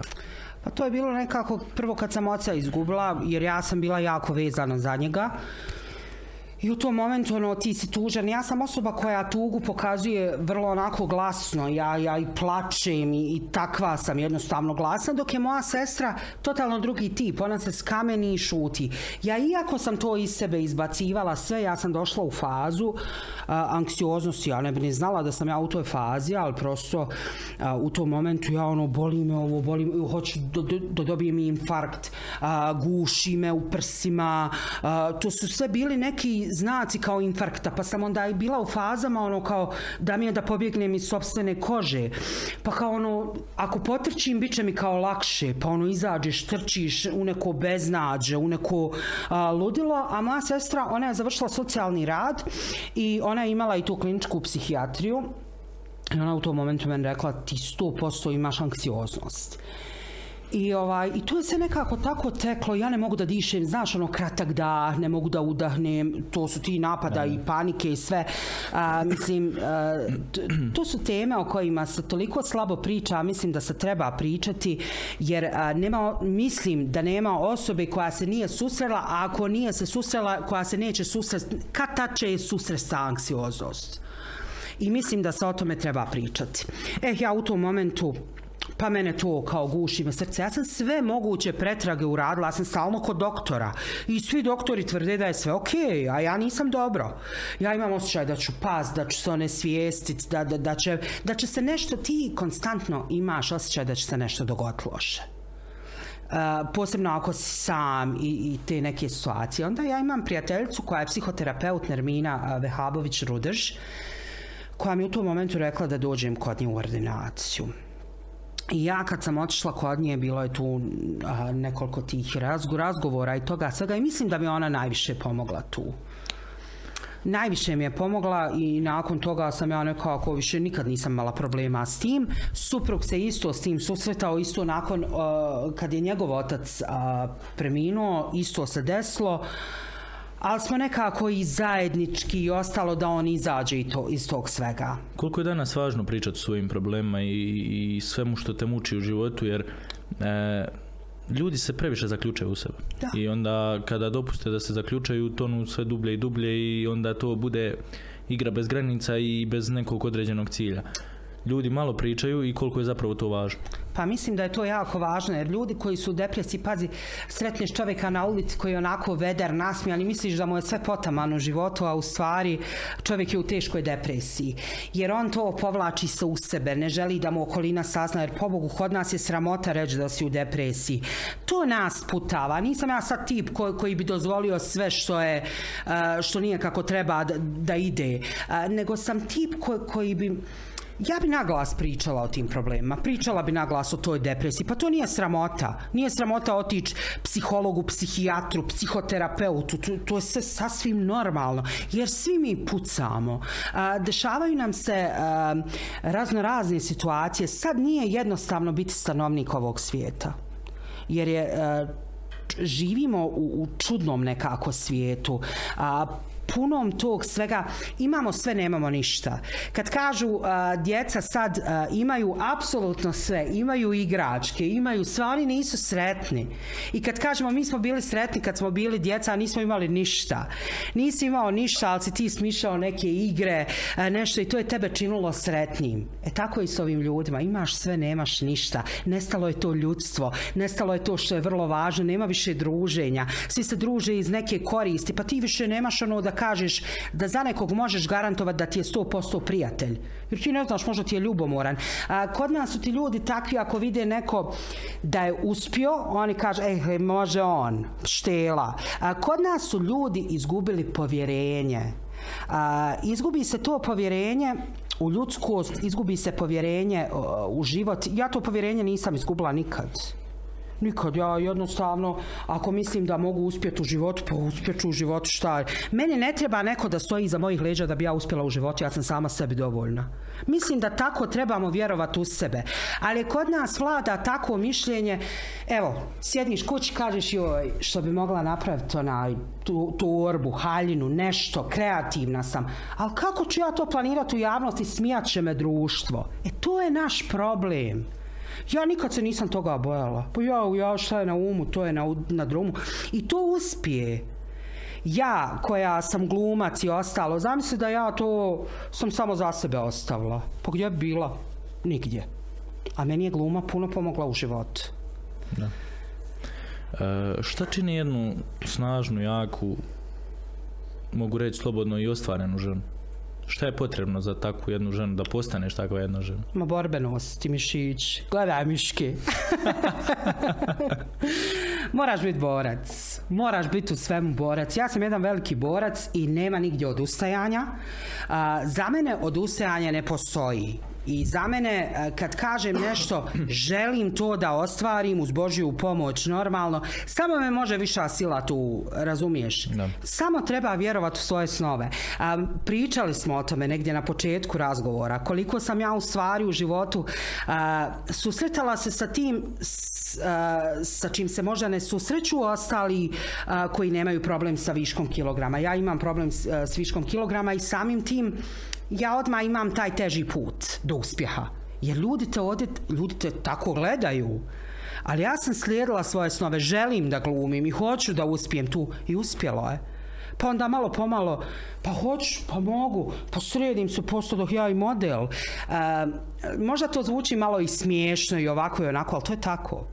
To je tako kad okreneš. Vjera, znači, ne, o, o, odustajanje nije, nije opcija nikad nije opcija odustajanje, nikad ne treba odustati.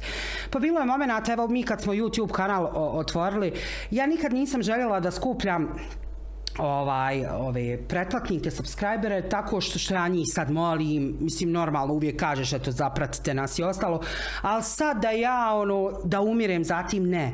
Mi smo išli vrlo onako polako, suprug ja kad smo otvorili taj kanal, pa je ono bilo, mi smo hiljadu pretplatnika skupljali možda godinu dana, neko to uradi za dva dana ali mislim da je ovaj put bolji lagano, polako, imaš ti opcija, uplati sebi reklamu, tepće kanal, wow, otić, razumiješ, ali meni to ne treba.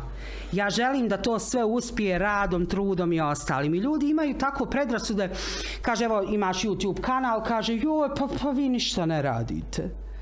A, znaš sam kako to sve ide, YouTube kanal nije baš ni jednostavno imati, nije jednostavno održavati, zato je sve potrebno volja, želja, snaga, a boga mi i financija, na kraju krajeva, tehnika i to sve ostalo, ne može to ništa preko noći.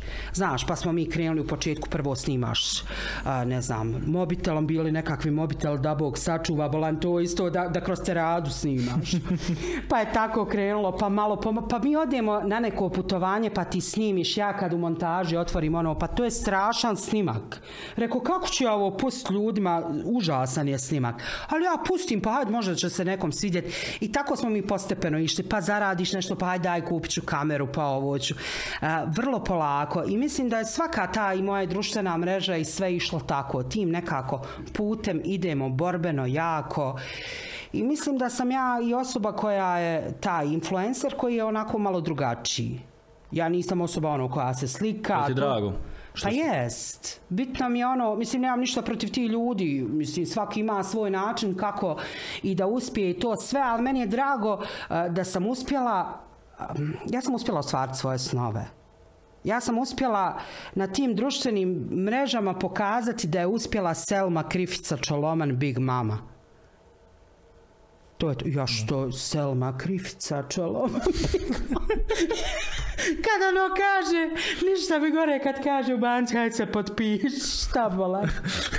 treba, treba ispisati tamo. Pa šta ti je? E, jedna influencerka na TikToku je nedavno pominjala kako treba biti u, zadovoljan u svojem tijelu, kako to zovu body shaming, kako već. Da. E, koliko se ti slažeš s time? Da, da trebaš biti komforan u svom tijelu ili trebaš zapravo ono što se jer ne, nekako su tu nekako je to sad svedeno ono kao ne znam ne trebaš voditi higijenu svog tijela ne trebaš ovo ne trebaš ono uh, jel to zapravo tako ili, ili nekako postoji ta neka druga strana toga? A što se tiče higijene ja sam uvijek za higijenu. Meni je higijena vrlo važna u životu a što se tiče tog uh, tijela osjećaja u sobstvenom tijelu ti moraš sebe da prihvatiš da bi, da bi ti nastavio da, da bi imao samopouzdanje. Pa vidi ja kao osoba koja voli da pliva i koja uživa zamisli sad da ja imam te neke strašne komplekse, pa sad kako ću ja skinuti kostim, kako ću, razumiješ, to bi mene sputavalo, to bi mi rušilo snove. Da. Ali ja sam sebe prihvatila takvu kakva jesam, kako ja djelovala na okolinu, ja se nekom neću svidjeti, nekom ću se svidjeti, nekom ću biti simpatična, nekom antipatična, ali to je uvijek tako. A, ali ja furam, moraš se prihvatiti gdje se tu u, svom tom procesu i mršavljenja i debljanja i svega toga pogoršalo zdravlje da si ti došla zapravo u, u položaj da se moraš operirati i da je ta operacija ono što se kaže kovna po život. Kako se to sve izdogađalo i, i, i kako je tekao proces svega toga. Iako nije lijepa stvar i nije možda lijepa, stvar za pričanje, ali nekako ono, kontam, ako neko čuje, možda će mu lakše biti, da nije sam. da, to je dijagnoza, e, mama istu dijagnozu imala i kasno su joj skroz otkrili, meni su otkrili nekako e, na vrijeme, što bi se reklo, ali opet sam, vidiš, ova me, ova me tema totalno ono, degradira, ne, ne znam šta smo pitao. Uh, u vezi operacije, procesa, tijeka, svega što se je događalo. Da. Ogromna borba. Šok kad saznaš za to, to, to, to je šok, to, to, to je, a, ne mogu ti opisati, ali e, mene tu nije, nije me do toga dovela debljina, nego je to bilo meni e, više nasljedno, ali debljina mi je otežala proces operacije. A, u smislu da kad sam saznala za tu dijagnozu, oni su rekli, ok, jeste dijagnoza takva kakva jeste i koja ti prijeti da ćeš preživjeti, ali ako se operišeš, bit će sve ok. Ja sad idem, kažu, ne možemo to persat zbog laži. Tu me je debljina uništila. Znaš, i onda sva, pa Bože dragi, pa moram se bor dalje. Znaš, tu, tu, tu padneš, nije to stvar. Zato ti ja kažem, meni nije problem ni samopouzanje ni ništa. Ja, ako želim da smršam, ja samo želim zbog zdravlja. Jer je lakše biti mršav. Lakše je biti mršav, puno lakše. Mi gledamo s te, s te nekako strane, iskreno. Ovaj, ali eto, hvala Bogu. Mada, Pazi, meni evo kad se na kraju i desila ta operacija i sve, doktor mi je na kraju rekao, pa operisao sam te kao najmršaviju ženu. Uspjela je operacija, nalazi super. S- sve je odlično prošlo. A moglo je otići kobno. Da. Koliko si morala tad biti psihički jaka, iako je to nemoguće možda u takvim trenucima. Ja sam u tim momentima bila, mislim, najveći luđak. E, Znaš, ono, dešavaju ti se te neke stvari, a ja razmišljam šta ću ponijeti od pidžama u bolnicu. Šta ponijeti od nakita ako mi dozvoli. E, mislim da, da iako e, kad susretneš se sa tim teškim momentima i tim, tom, tim svim kobnim, to trebaš malo okrenuti na igru to sve. Makoliko zvučalo ludo, ja sam to tako radila. Ja sam se znala isključiti iz, tih nekih momenata, pazi, mene operišu, poslije toga opet se čeka nalaz, 15 ili mjesec dana nalaz, to toliko zna biti smor, da ti čekaš taj nalaz od kojeg ti zavisi život i sve. I ja čekam taj nalaz mjesec dana i sad ja kontam. Vidiš, ja mogu mjesec dana čekati taj nalaz i biti u teškoj depresiji, razmišljati o tome, a mogu i da živim sto na sat, da apsolutno zapostavim taj nalaz, da ne razmišljam o njemu dok ne dođe vrijeme za to. I ja sam to tako uradila. Znači, onog momenta kad sam operisana, kad sam se oporavila, ja sam rekla sad ću putovat, sad ću ludovat, neću uopšte da razmišljam o nalazu. I nisam razmišljala, a nisam znala šta me tamo čeka. Jer dugo se čeka taj nalaz e, i sve ostalo dok budu doktori, konzili i ostalo. I, ovaj, I hvala Bogu došao je nalaz ureda nakon mjesec dana, ali mislim da tako treba razmišljati. Ja sam, pa kad sam se susrela sa maminom teškom bolešću, uh, u tom momentu sam rekla sebi od danas danas će, od danas će živjeti od danas do sutra. To su ti momenti. Je li to pravilan način života? Pa mislim da jest. Ja ne mogu da razmišljam šta će se sutra desiti. Jer hoću da uživam u današnjem danu. Ne znam šta će se sutra desiti. To me naučila mamina dijagnoza. Ja kad sam to saznala da, da je to tako kako jeste, da se ne može izvući, onda sam rekla živjet ćemo danas do sutra, učinit ćemo svaki dan da nam bude lijep. Makoliko bilo teško, makoliko nastojat ćemo da nam bude lijep. Jer ne možeš, ne možeš ti sad da unaprijed razmišljaš o nečem. To, to, to me uništava. Kada bi ti bio zadnji dan, bi li rekla da je to to, da je to život koji si proživjela i da si zadovoljna i sretna i, i da ti je drago da si takav život proživjela? Bi. Ja sam živjela svoj san.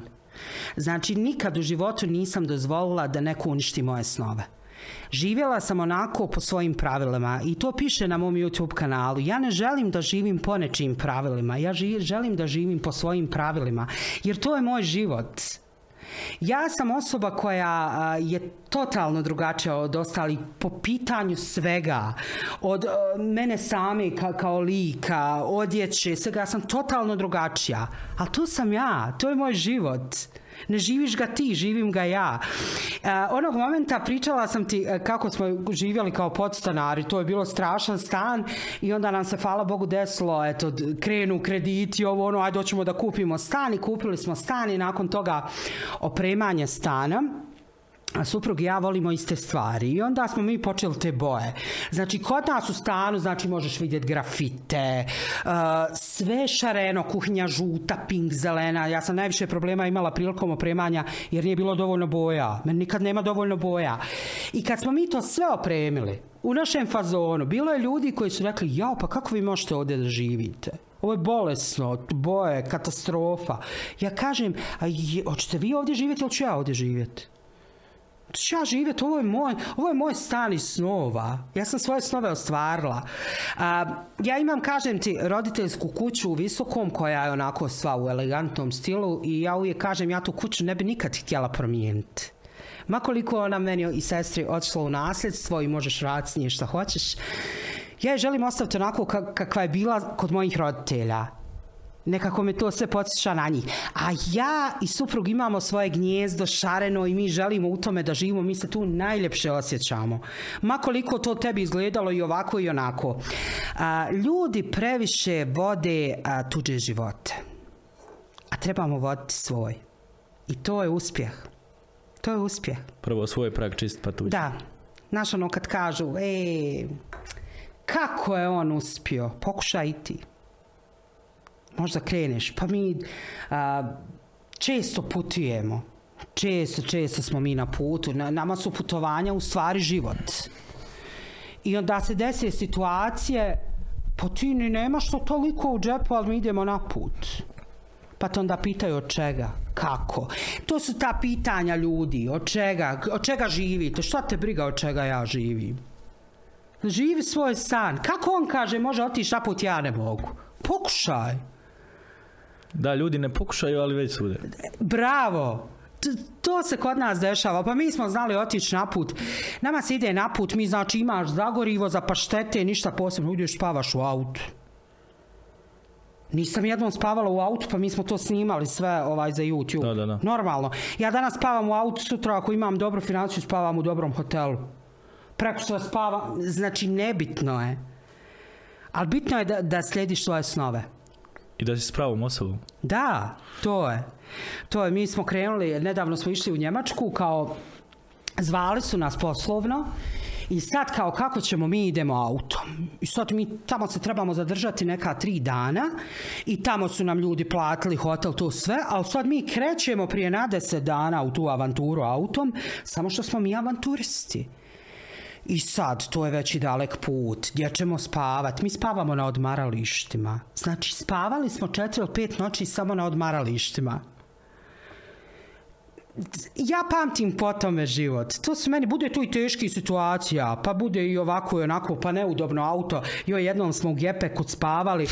Ovaj, kod nas je ova Škoda, Oktavija. Ne može se vi od škode odvojiti, da.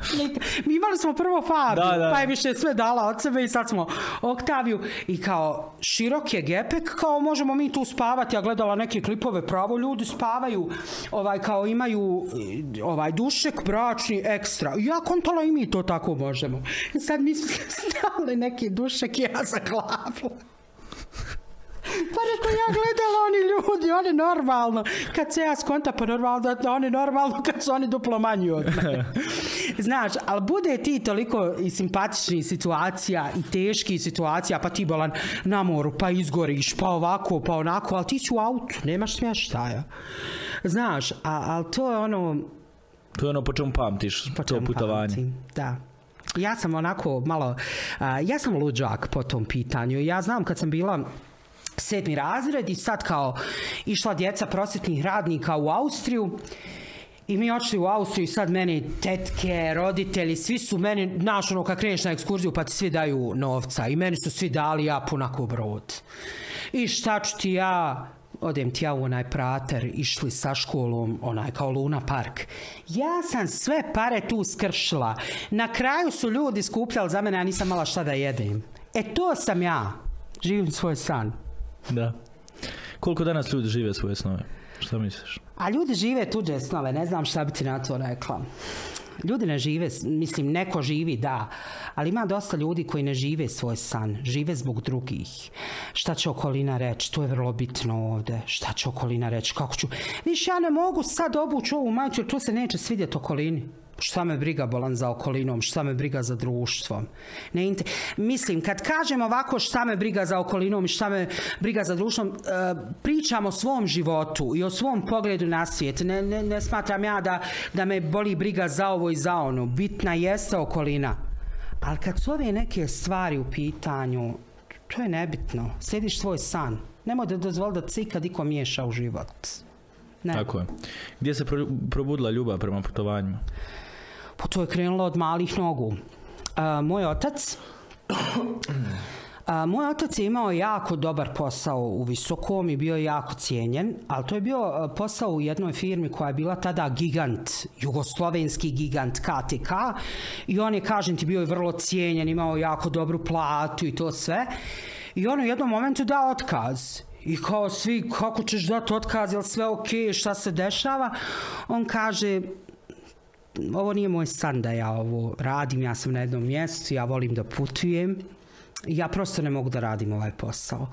I on je čitav život radio kao trgovački putnik, radio je za sve jako poznate firme, Wrangler, Proleter Kočani, radio je za dosta firmi na Balkanu, giganti su to bili i on je radio, kažem ti, kao trgovački putnik, jako puno imao poznanstava, prijatelja, svega, ali sestru mene, mamu je vodio svugdje. Znači, kad god je bio bilo kakav slobodan naš trenutak, da smo na raspustu, da je ovako, onako, mi smo išli s njim.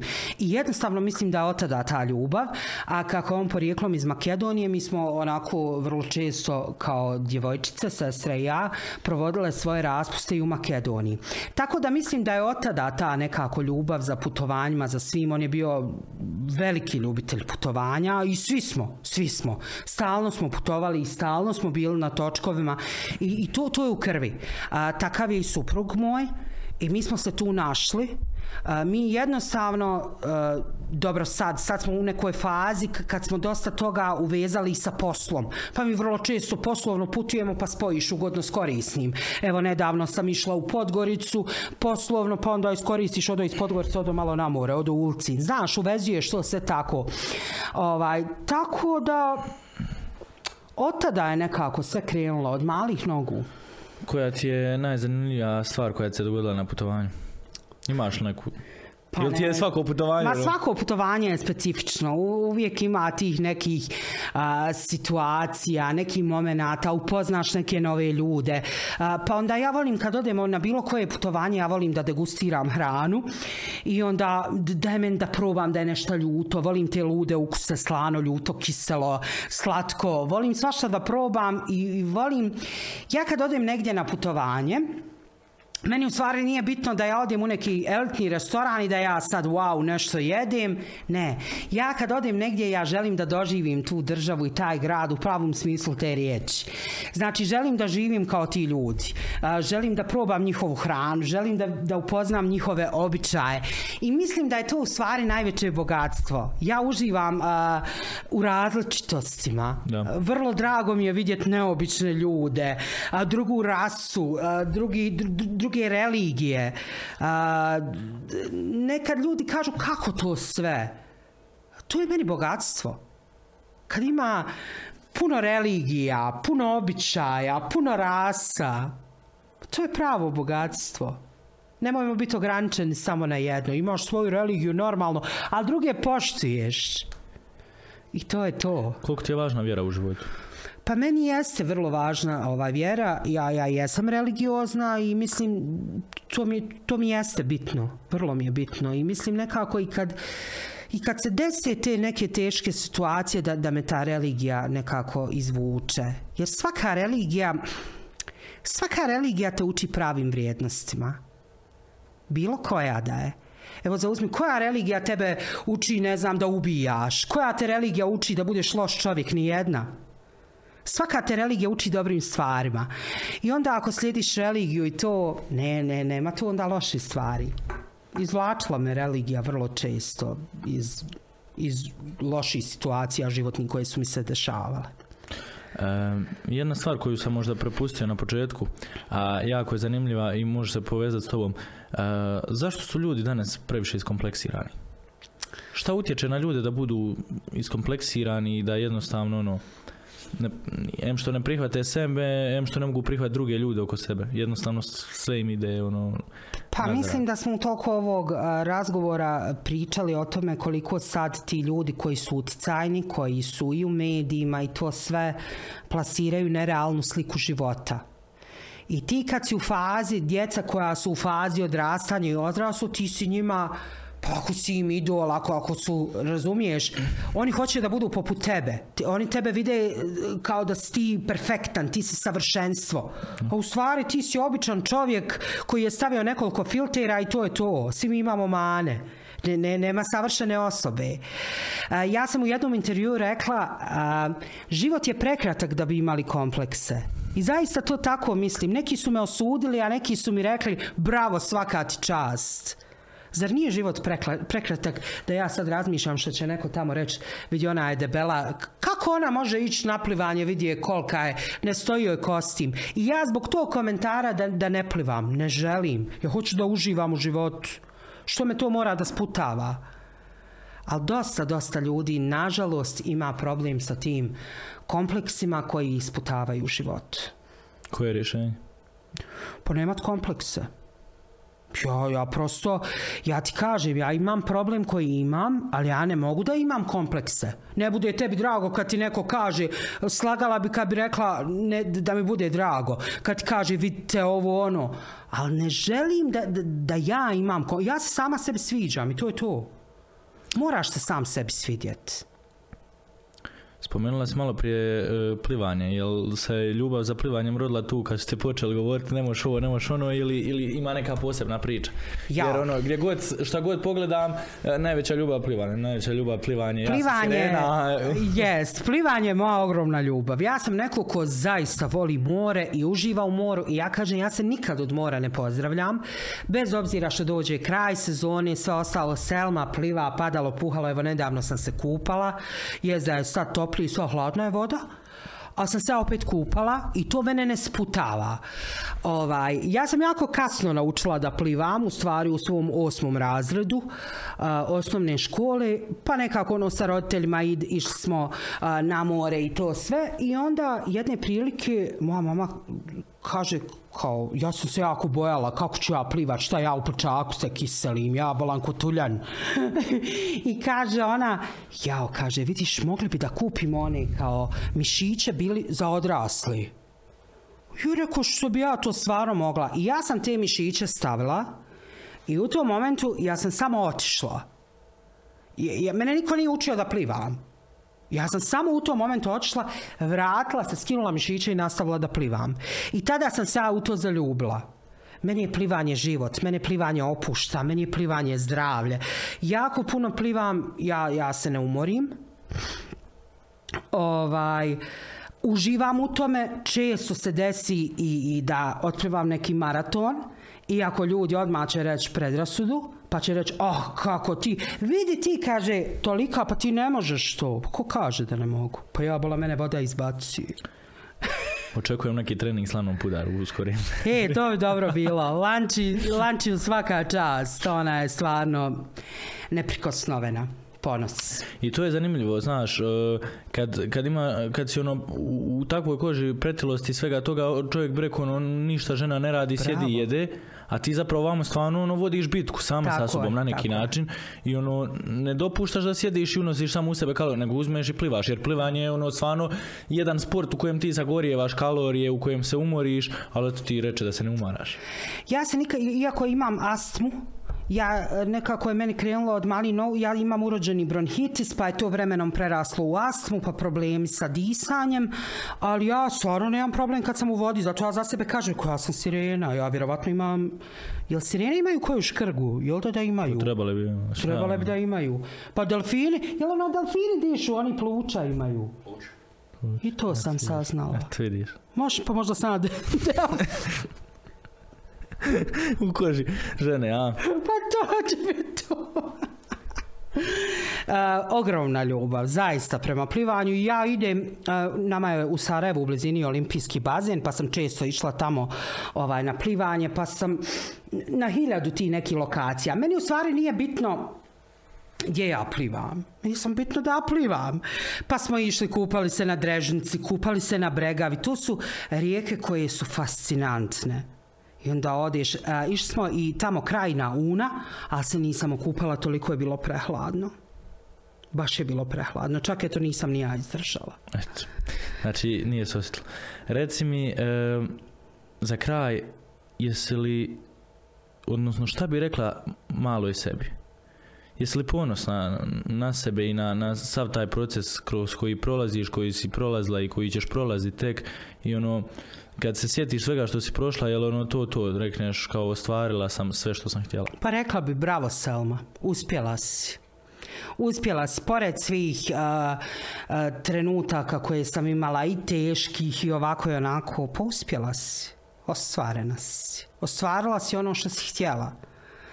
Znaš, dosta toga, kažem ti, ja, ja nisam pričala, pa, pa i gubitak bebe, mi smo i bebu suprug ja izgubili. E, Kažem ti, milion ti nekih stvari, ali pored toga svega, uspjela si. Kako nisi? Pobjedila si sebe u mnogim momentima, pa i drugi. Nije te to bacilo na dno e, gubitak jednog života, mogu tako reći? Uh, u početku sam pala u, tešku depresiju, jer kod mene je bila, prvo je bila visokorizična trudnoća, i onda je ono samo bilo hitno, hitno moramo ići na taj, kao na provociranje poroda i ostalo, jer bila je vis, visoka već trudnoća iz razloga što samo 1% postoji šanse da preživi beba. A za mene nikakva šansa nije postojala. I to je bio moment ko, ko, koji me oborio, ali u tom momentu mi je suprug dao vjetar u leđa i onda on rekao, polako, sve od Boga. Ja se vodim tim.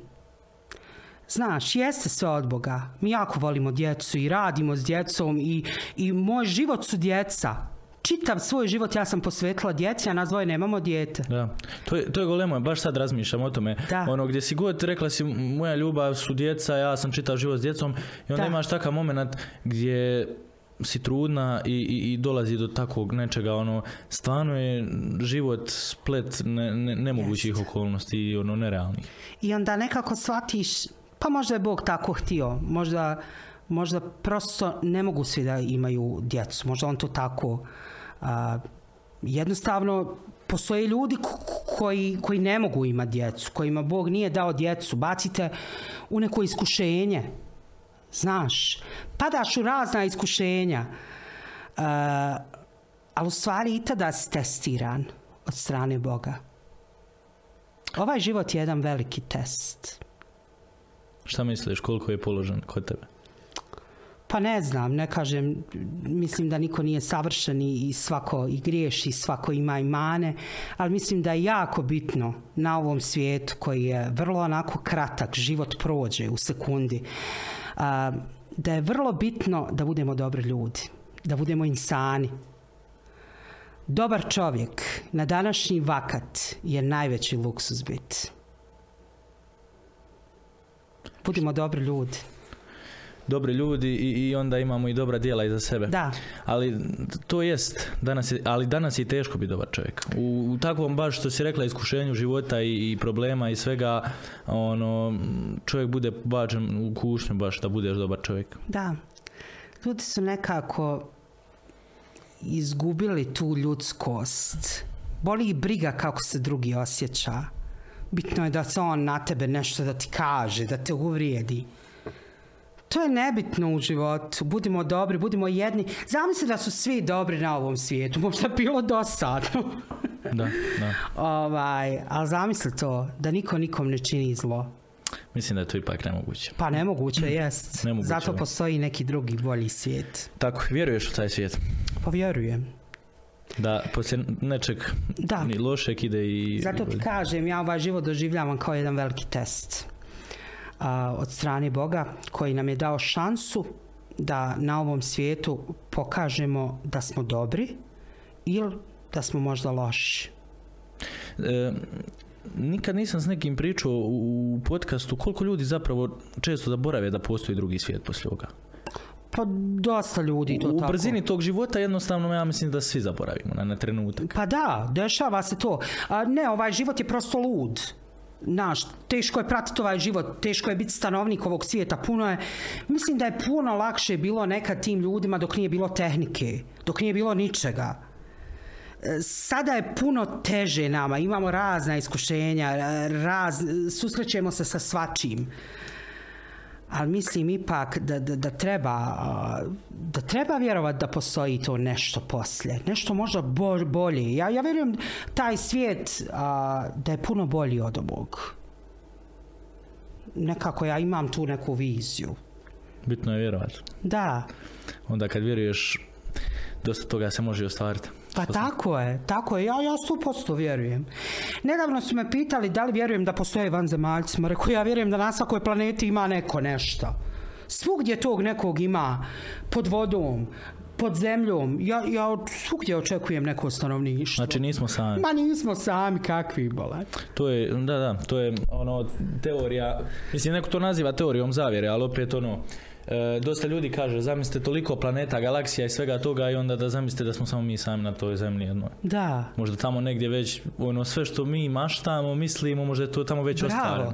A, možda smo vanzemaljcima mi, Vanzemaljci, čudaci, da. vanzemaljci.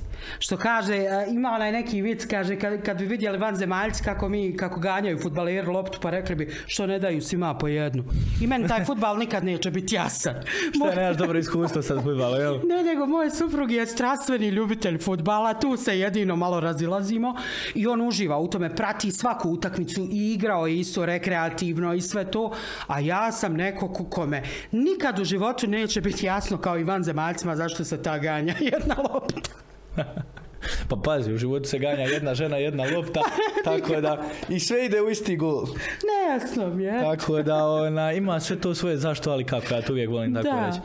E, dobar razgovor, zanimljive teme i, i dosta toga ko sluša opet kažem pažljivo i pametno može izvući.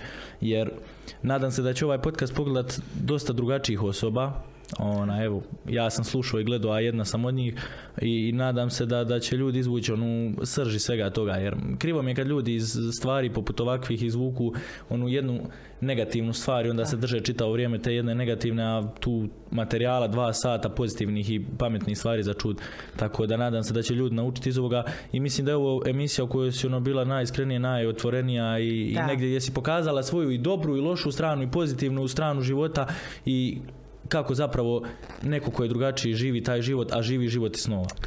A, pa ovo što sam ja pokazala u tvom podcastu i š- gdje sam pokazala i suze i to sve je u stvari dokazalo koliko si ti dobar novinar. A, koliki si profesionalac i koliko je a, ugodno biti u tvom društvu i kako se ti postavljaš a, prema, a, prema svom a, sugovorniku, tako da svaka ti čast. Hvala puno, čast mi je da čujem takve riječi od novinara koji je iskusan i koji je dugo vremena u tom poslu, a što sam rekao, u stvari što nisam rekao na početku, najbitnije je da si prvo os- dobra osoba, dobar vjernik, dobar prijatelj i onda kad imaš takvu osobu u studiju, najlakše se prilagoditi svemu tome. Jer ja nekako gledam, moraš, moraš u trenutku kad ta osoba počne pričat, a ne zna šta će pričat Da. i niko ne zna ničiji život na pamet, moraš se prilagoditi tom životu. I stvarno, ono, e, nadam se da će se ljudi prilagoditi ovoj epizodi i da će shvatiti da je život prolazno mjesto u kojem stanujemo na par trenutaka, a iza toga nas ko zna šta čeka. Da, baš tako. Nekako sam se posebno osjećala kod tebe u gostima iz razloga što se mi nismo pripremali za ovaj Ne, razgovor. ja se ni sekunde jedine nisam pripremao, Da. znam, znam ko mi dolazi u goste, e, pratio vide, jesam, e, da imam stalno vremena da gledam, iskreno nemam, Jasno. ali shvatio sam u, u jednoj rečenici gdje si rekla moj kanal, moje društvene mreže, sve opušteno, sve je spontano. Ja rekao pa ja sam takva osoba, onda neću imati nikakvih problema. Upoznao sam osobu kroz razgovor, a da nisam morao, ne znam, praviti skript u sebi iza. Tako da ono, to, to, to je ta bit. I, I sve ovo sad što smo pričali ovdje i sve ovo što je sada izneseno ovdje, sve je spontano do zadnjeg trenutka, bez rezanja, bez ikakvih To. stvari. Jer ja sam tako i kon, ovaj koncept podcasta i napravio. Nijedna stvar koja se dogodi u ovome podcastu nije izrezana kao što se to događa kod drugih ljudi. Meni ne trebaju ljudi sa ce- scenarijom, meni trebaju realni, pravi Bravo. i iskreni ljudi. I to se osjeti i to se cijeni. A ja sam sad bogatija za jednog još prijatelja Hercegovca. Eto. da. Što je, što je rekao vaš muž malo prije, ja sam čisto krvni bosanac, ali sad mi da nema ovih hercegovaca. a? Da, Nećemo reći šta si radio. nećemo reći. Nećemo reći šta si radio. Tako Samo ćemo reći da je umjesto na foteli sjedio na stolu. Eto ti reći da ne ispadne kasnije ja ne volim čovjeka. Eto. Tebi neće zamjeriti. Onaj, šalim se. Neće. Šalim se. A Šalim se. zezancija, pa život Tako je je. zezancija. Tako je. Prolazno mjesto puno zezancija. Normalno. E, ovo je bila jedna duga, zanimljiva i, i poučna epizoda. Na kraju se želim zahvaliti našim sponzorima e, hotelu Mepas koji je omogućio da naša Selma i njen muž večeras ne spavaju u autu nego ne Boga spavaju. onaj krevet, ma he. Ispašće Reels jedan, odmah će to Mepas Ma objaviti. odmah, jel znaš što je udobno? Onaj, Mepas je uvijek tu da se pobrine za naše goste, Red Bull Ja mislim, svi smo, evo ja sam dvije ove popio, gotovo, nema ništa od njega, daje krila uvijek. Saka poleti. Barbershop Sis, do iduće epizode, do idućeg podcasta, još uvijek zanimljivi gosti u samu Davkastu, like, share, subscribe i veliki pozdrav, jel to to, to je. To je to. Ćao. To je to. Ćao.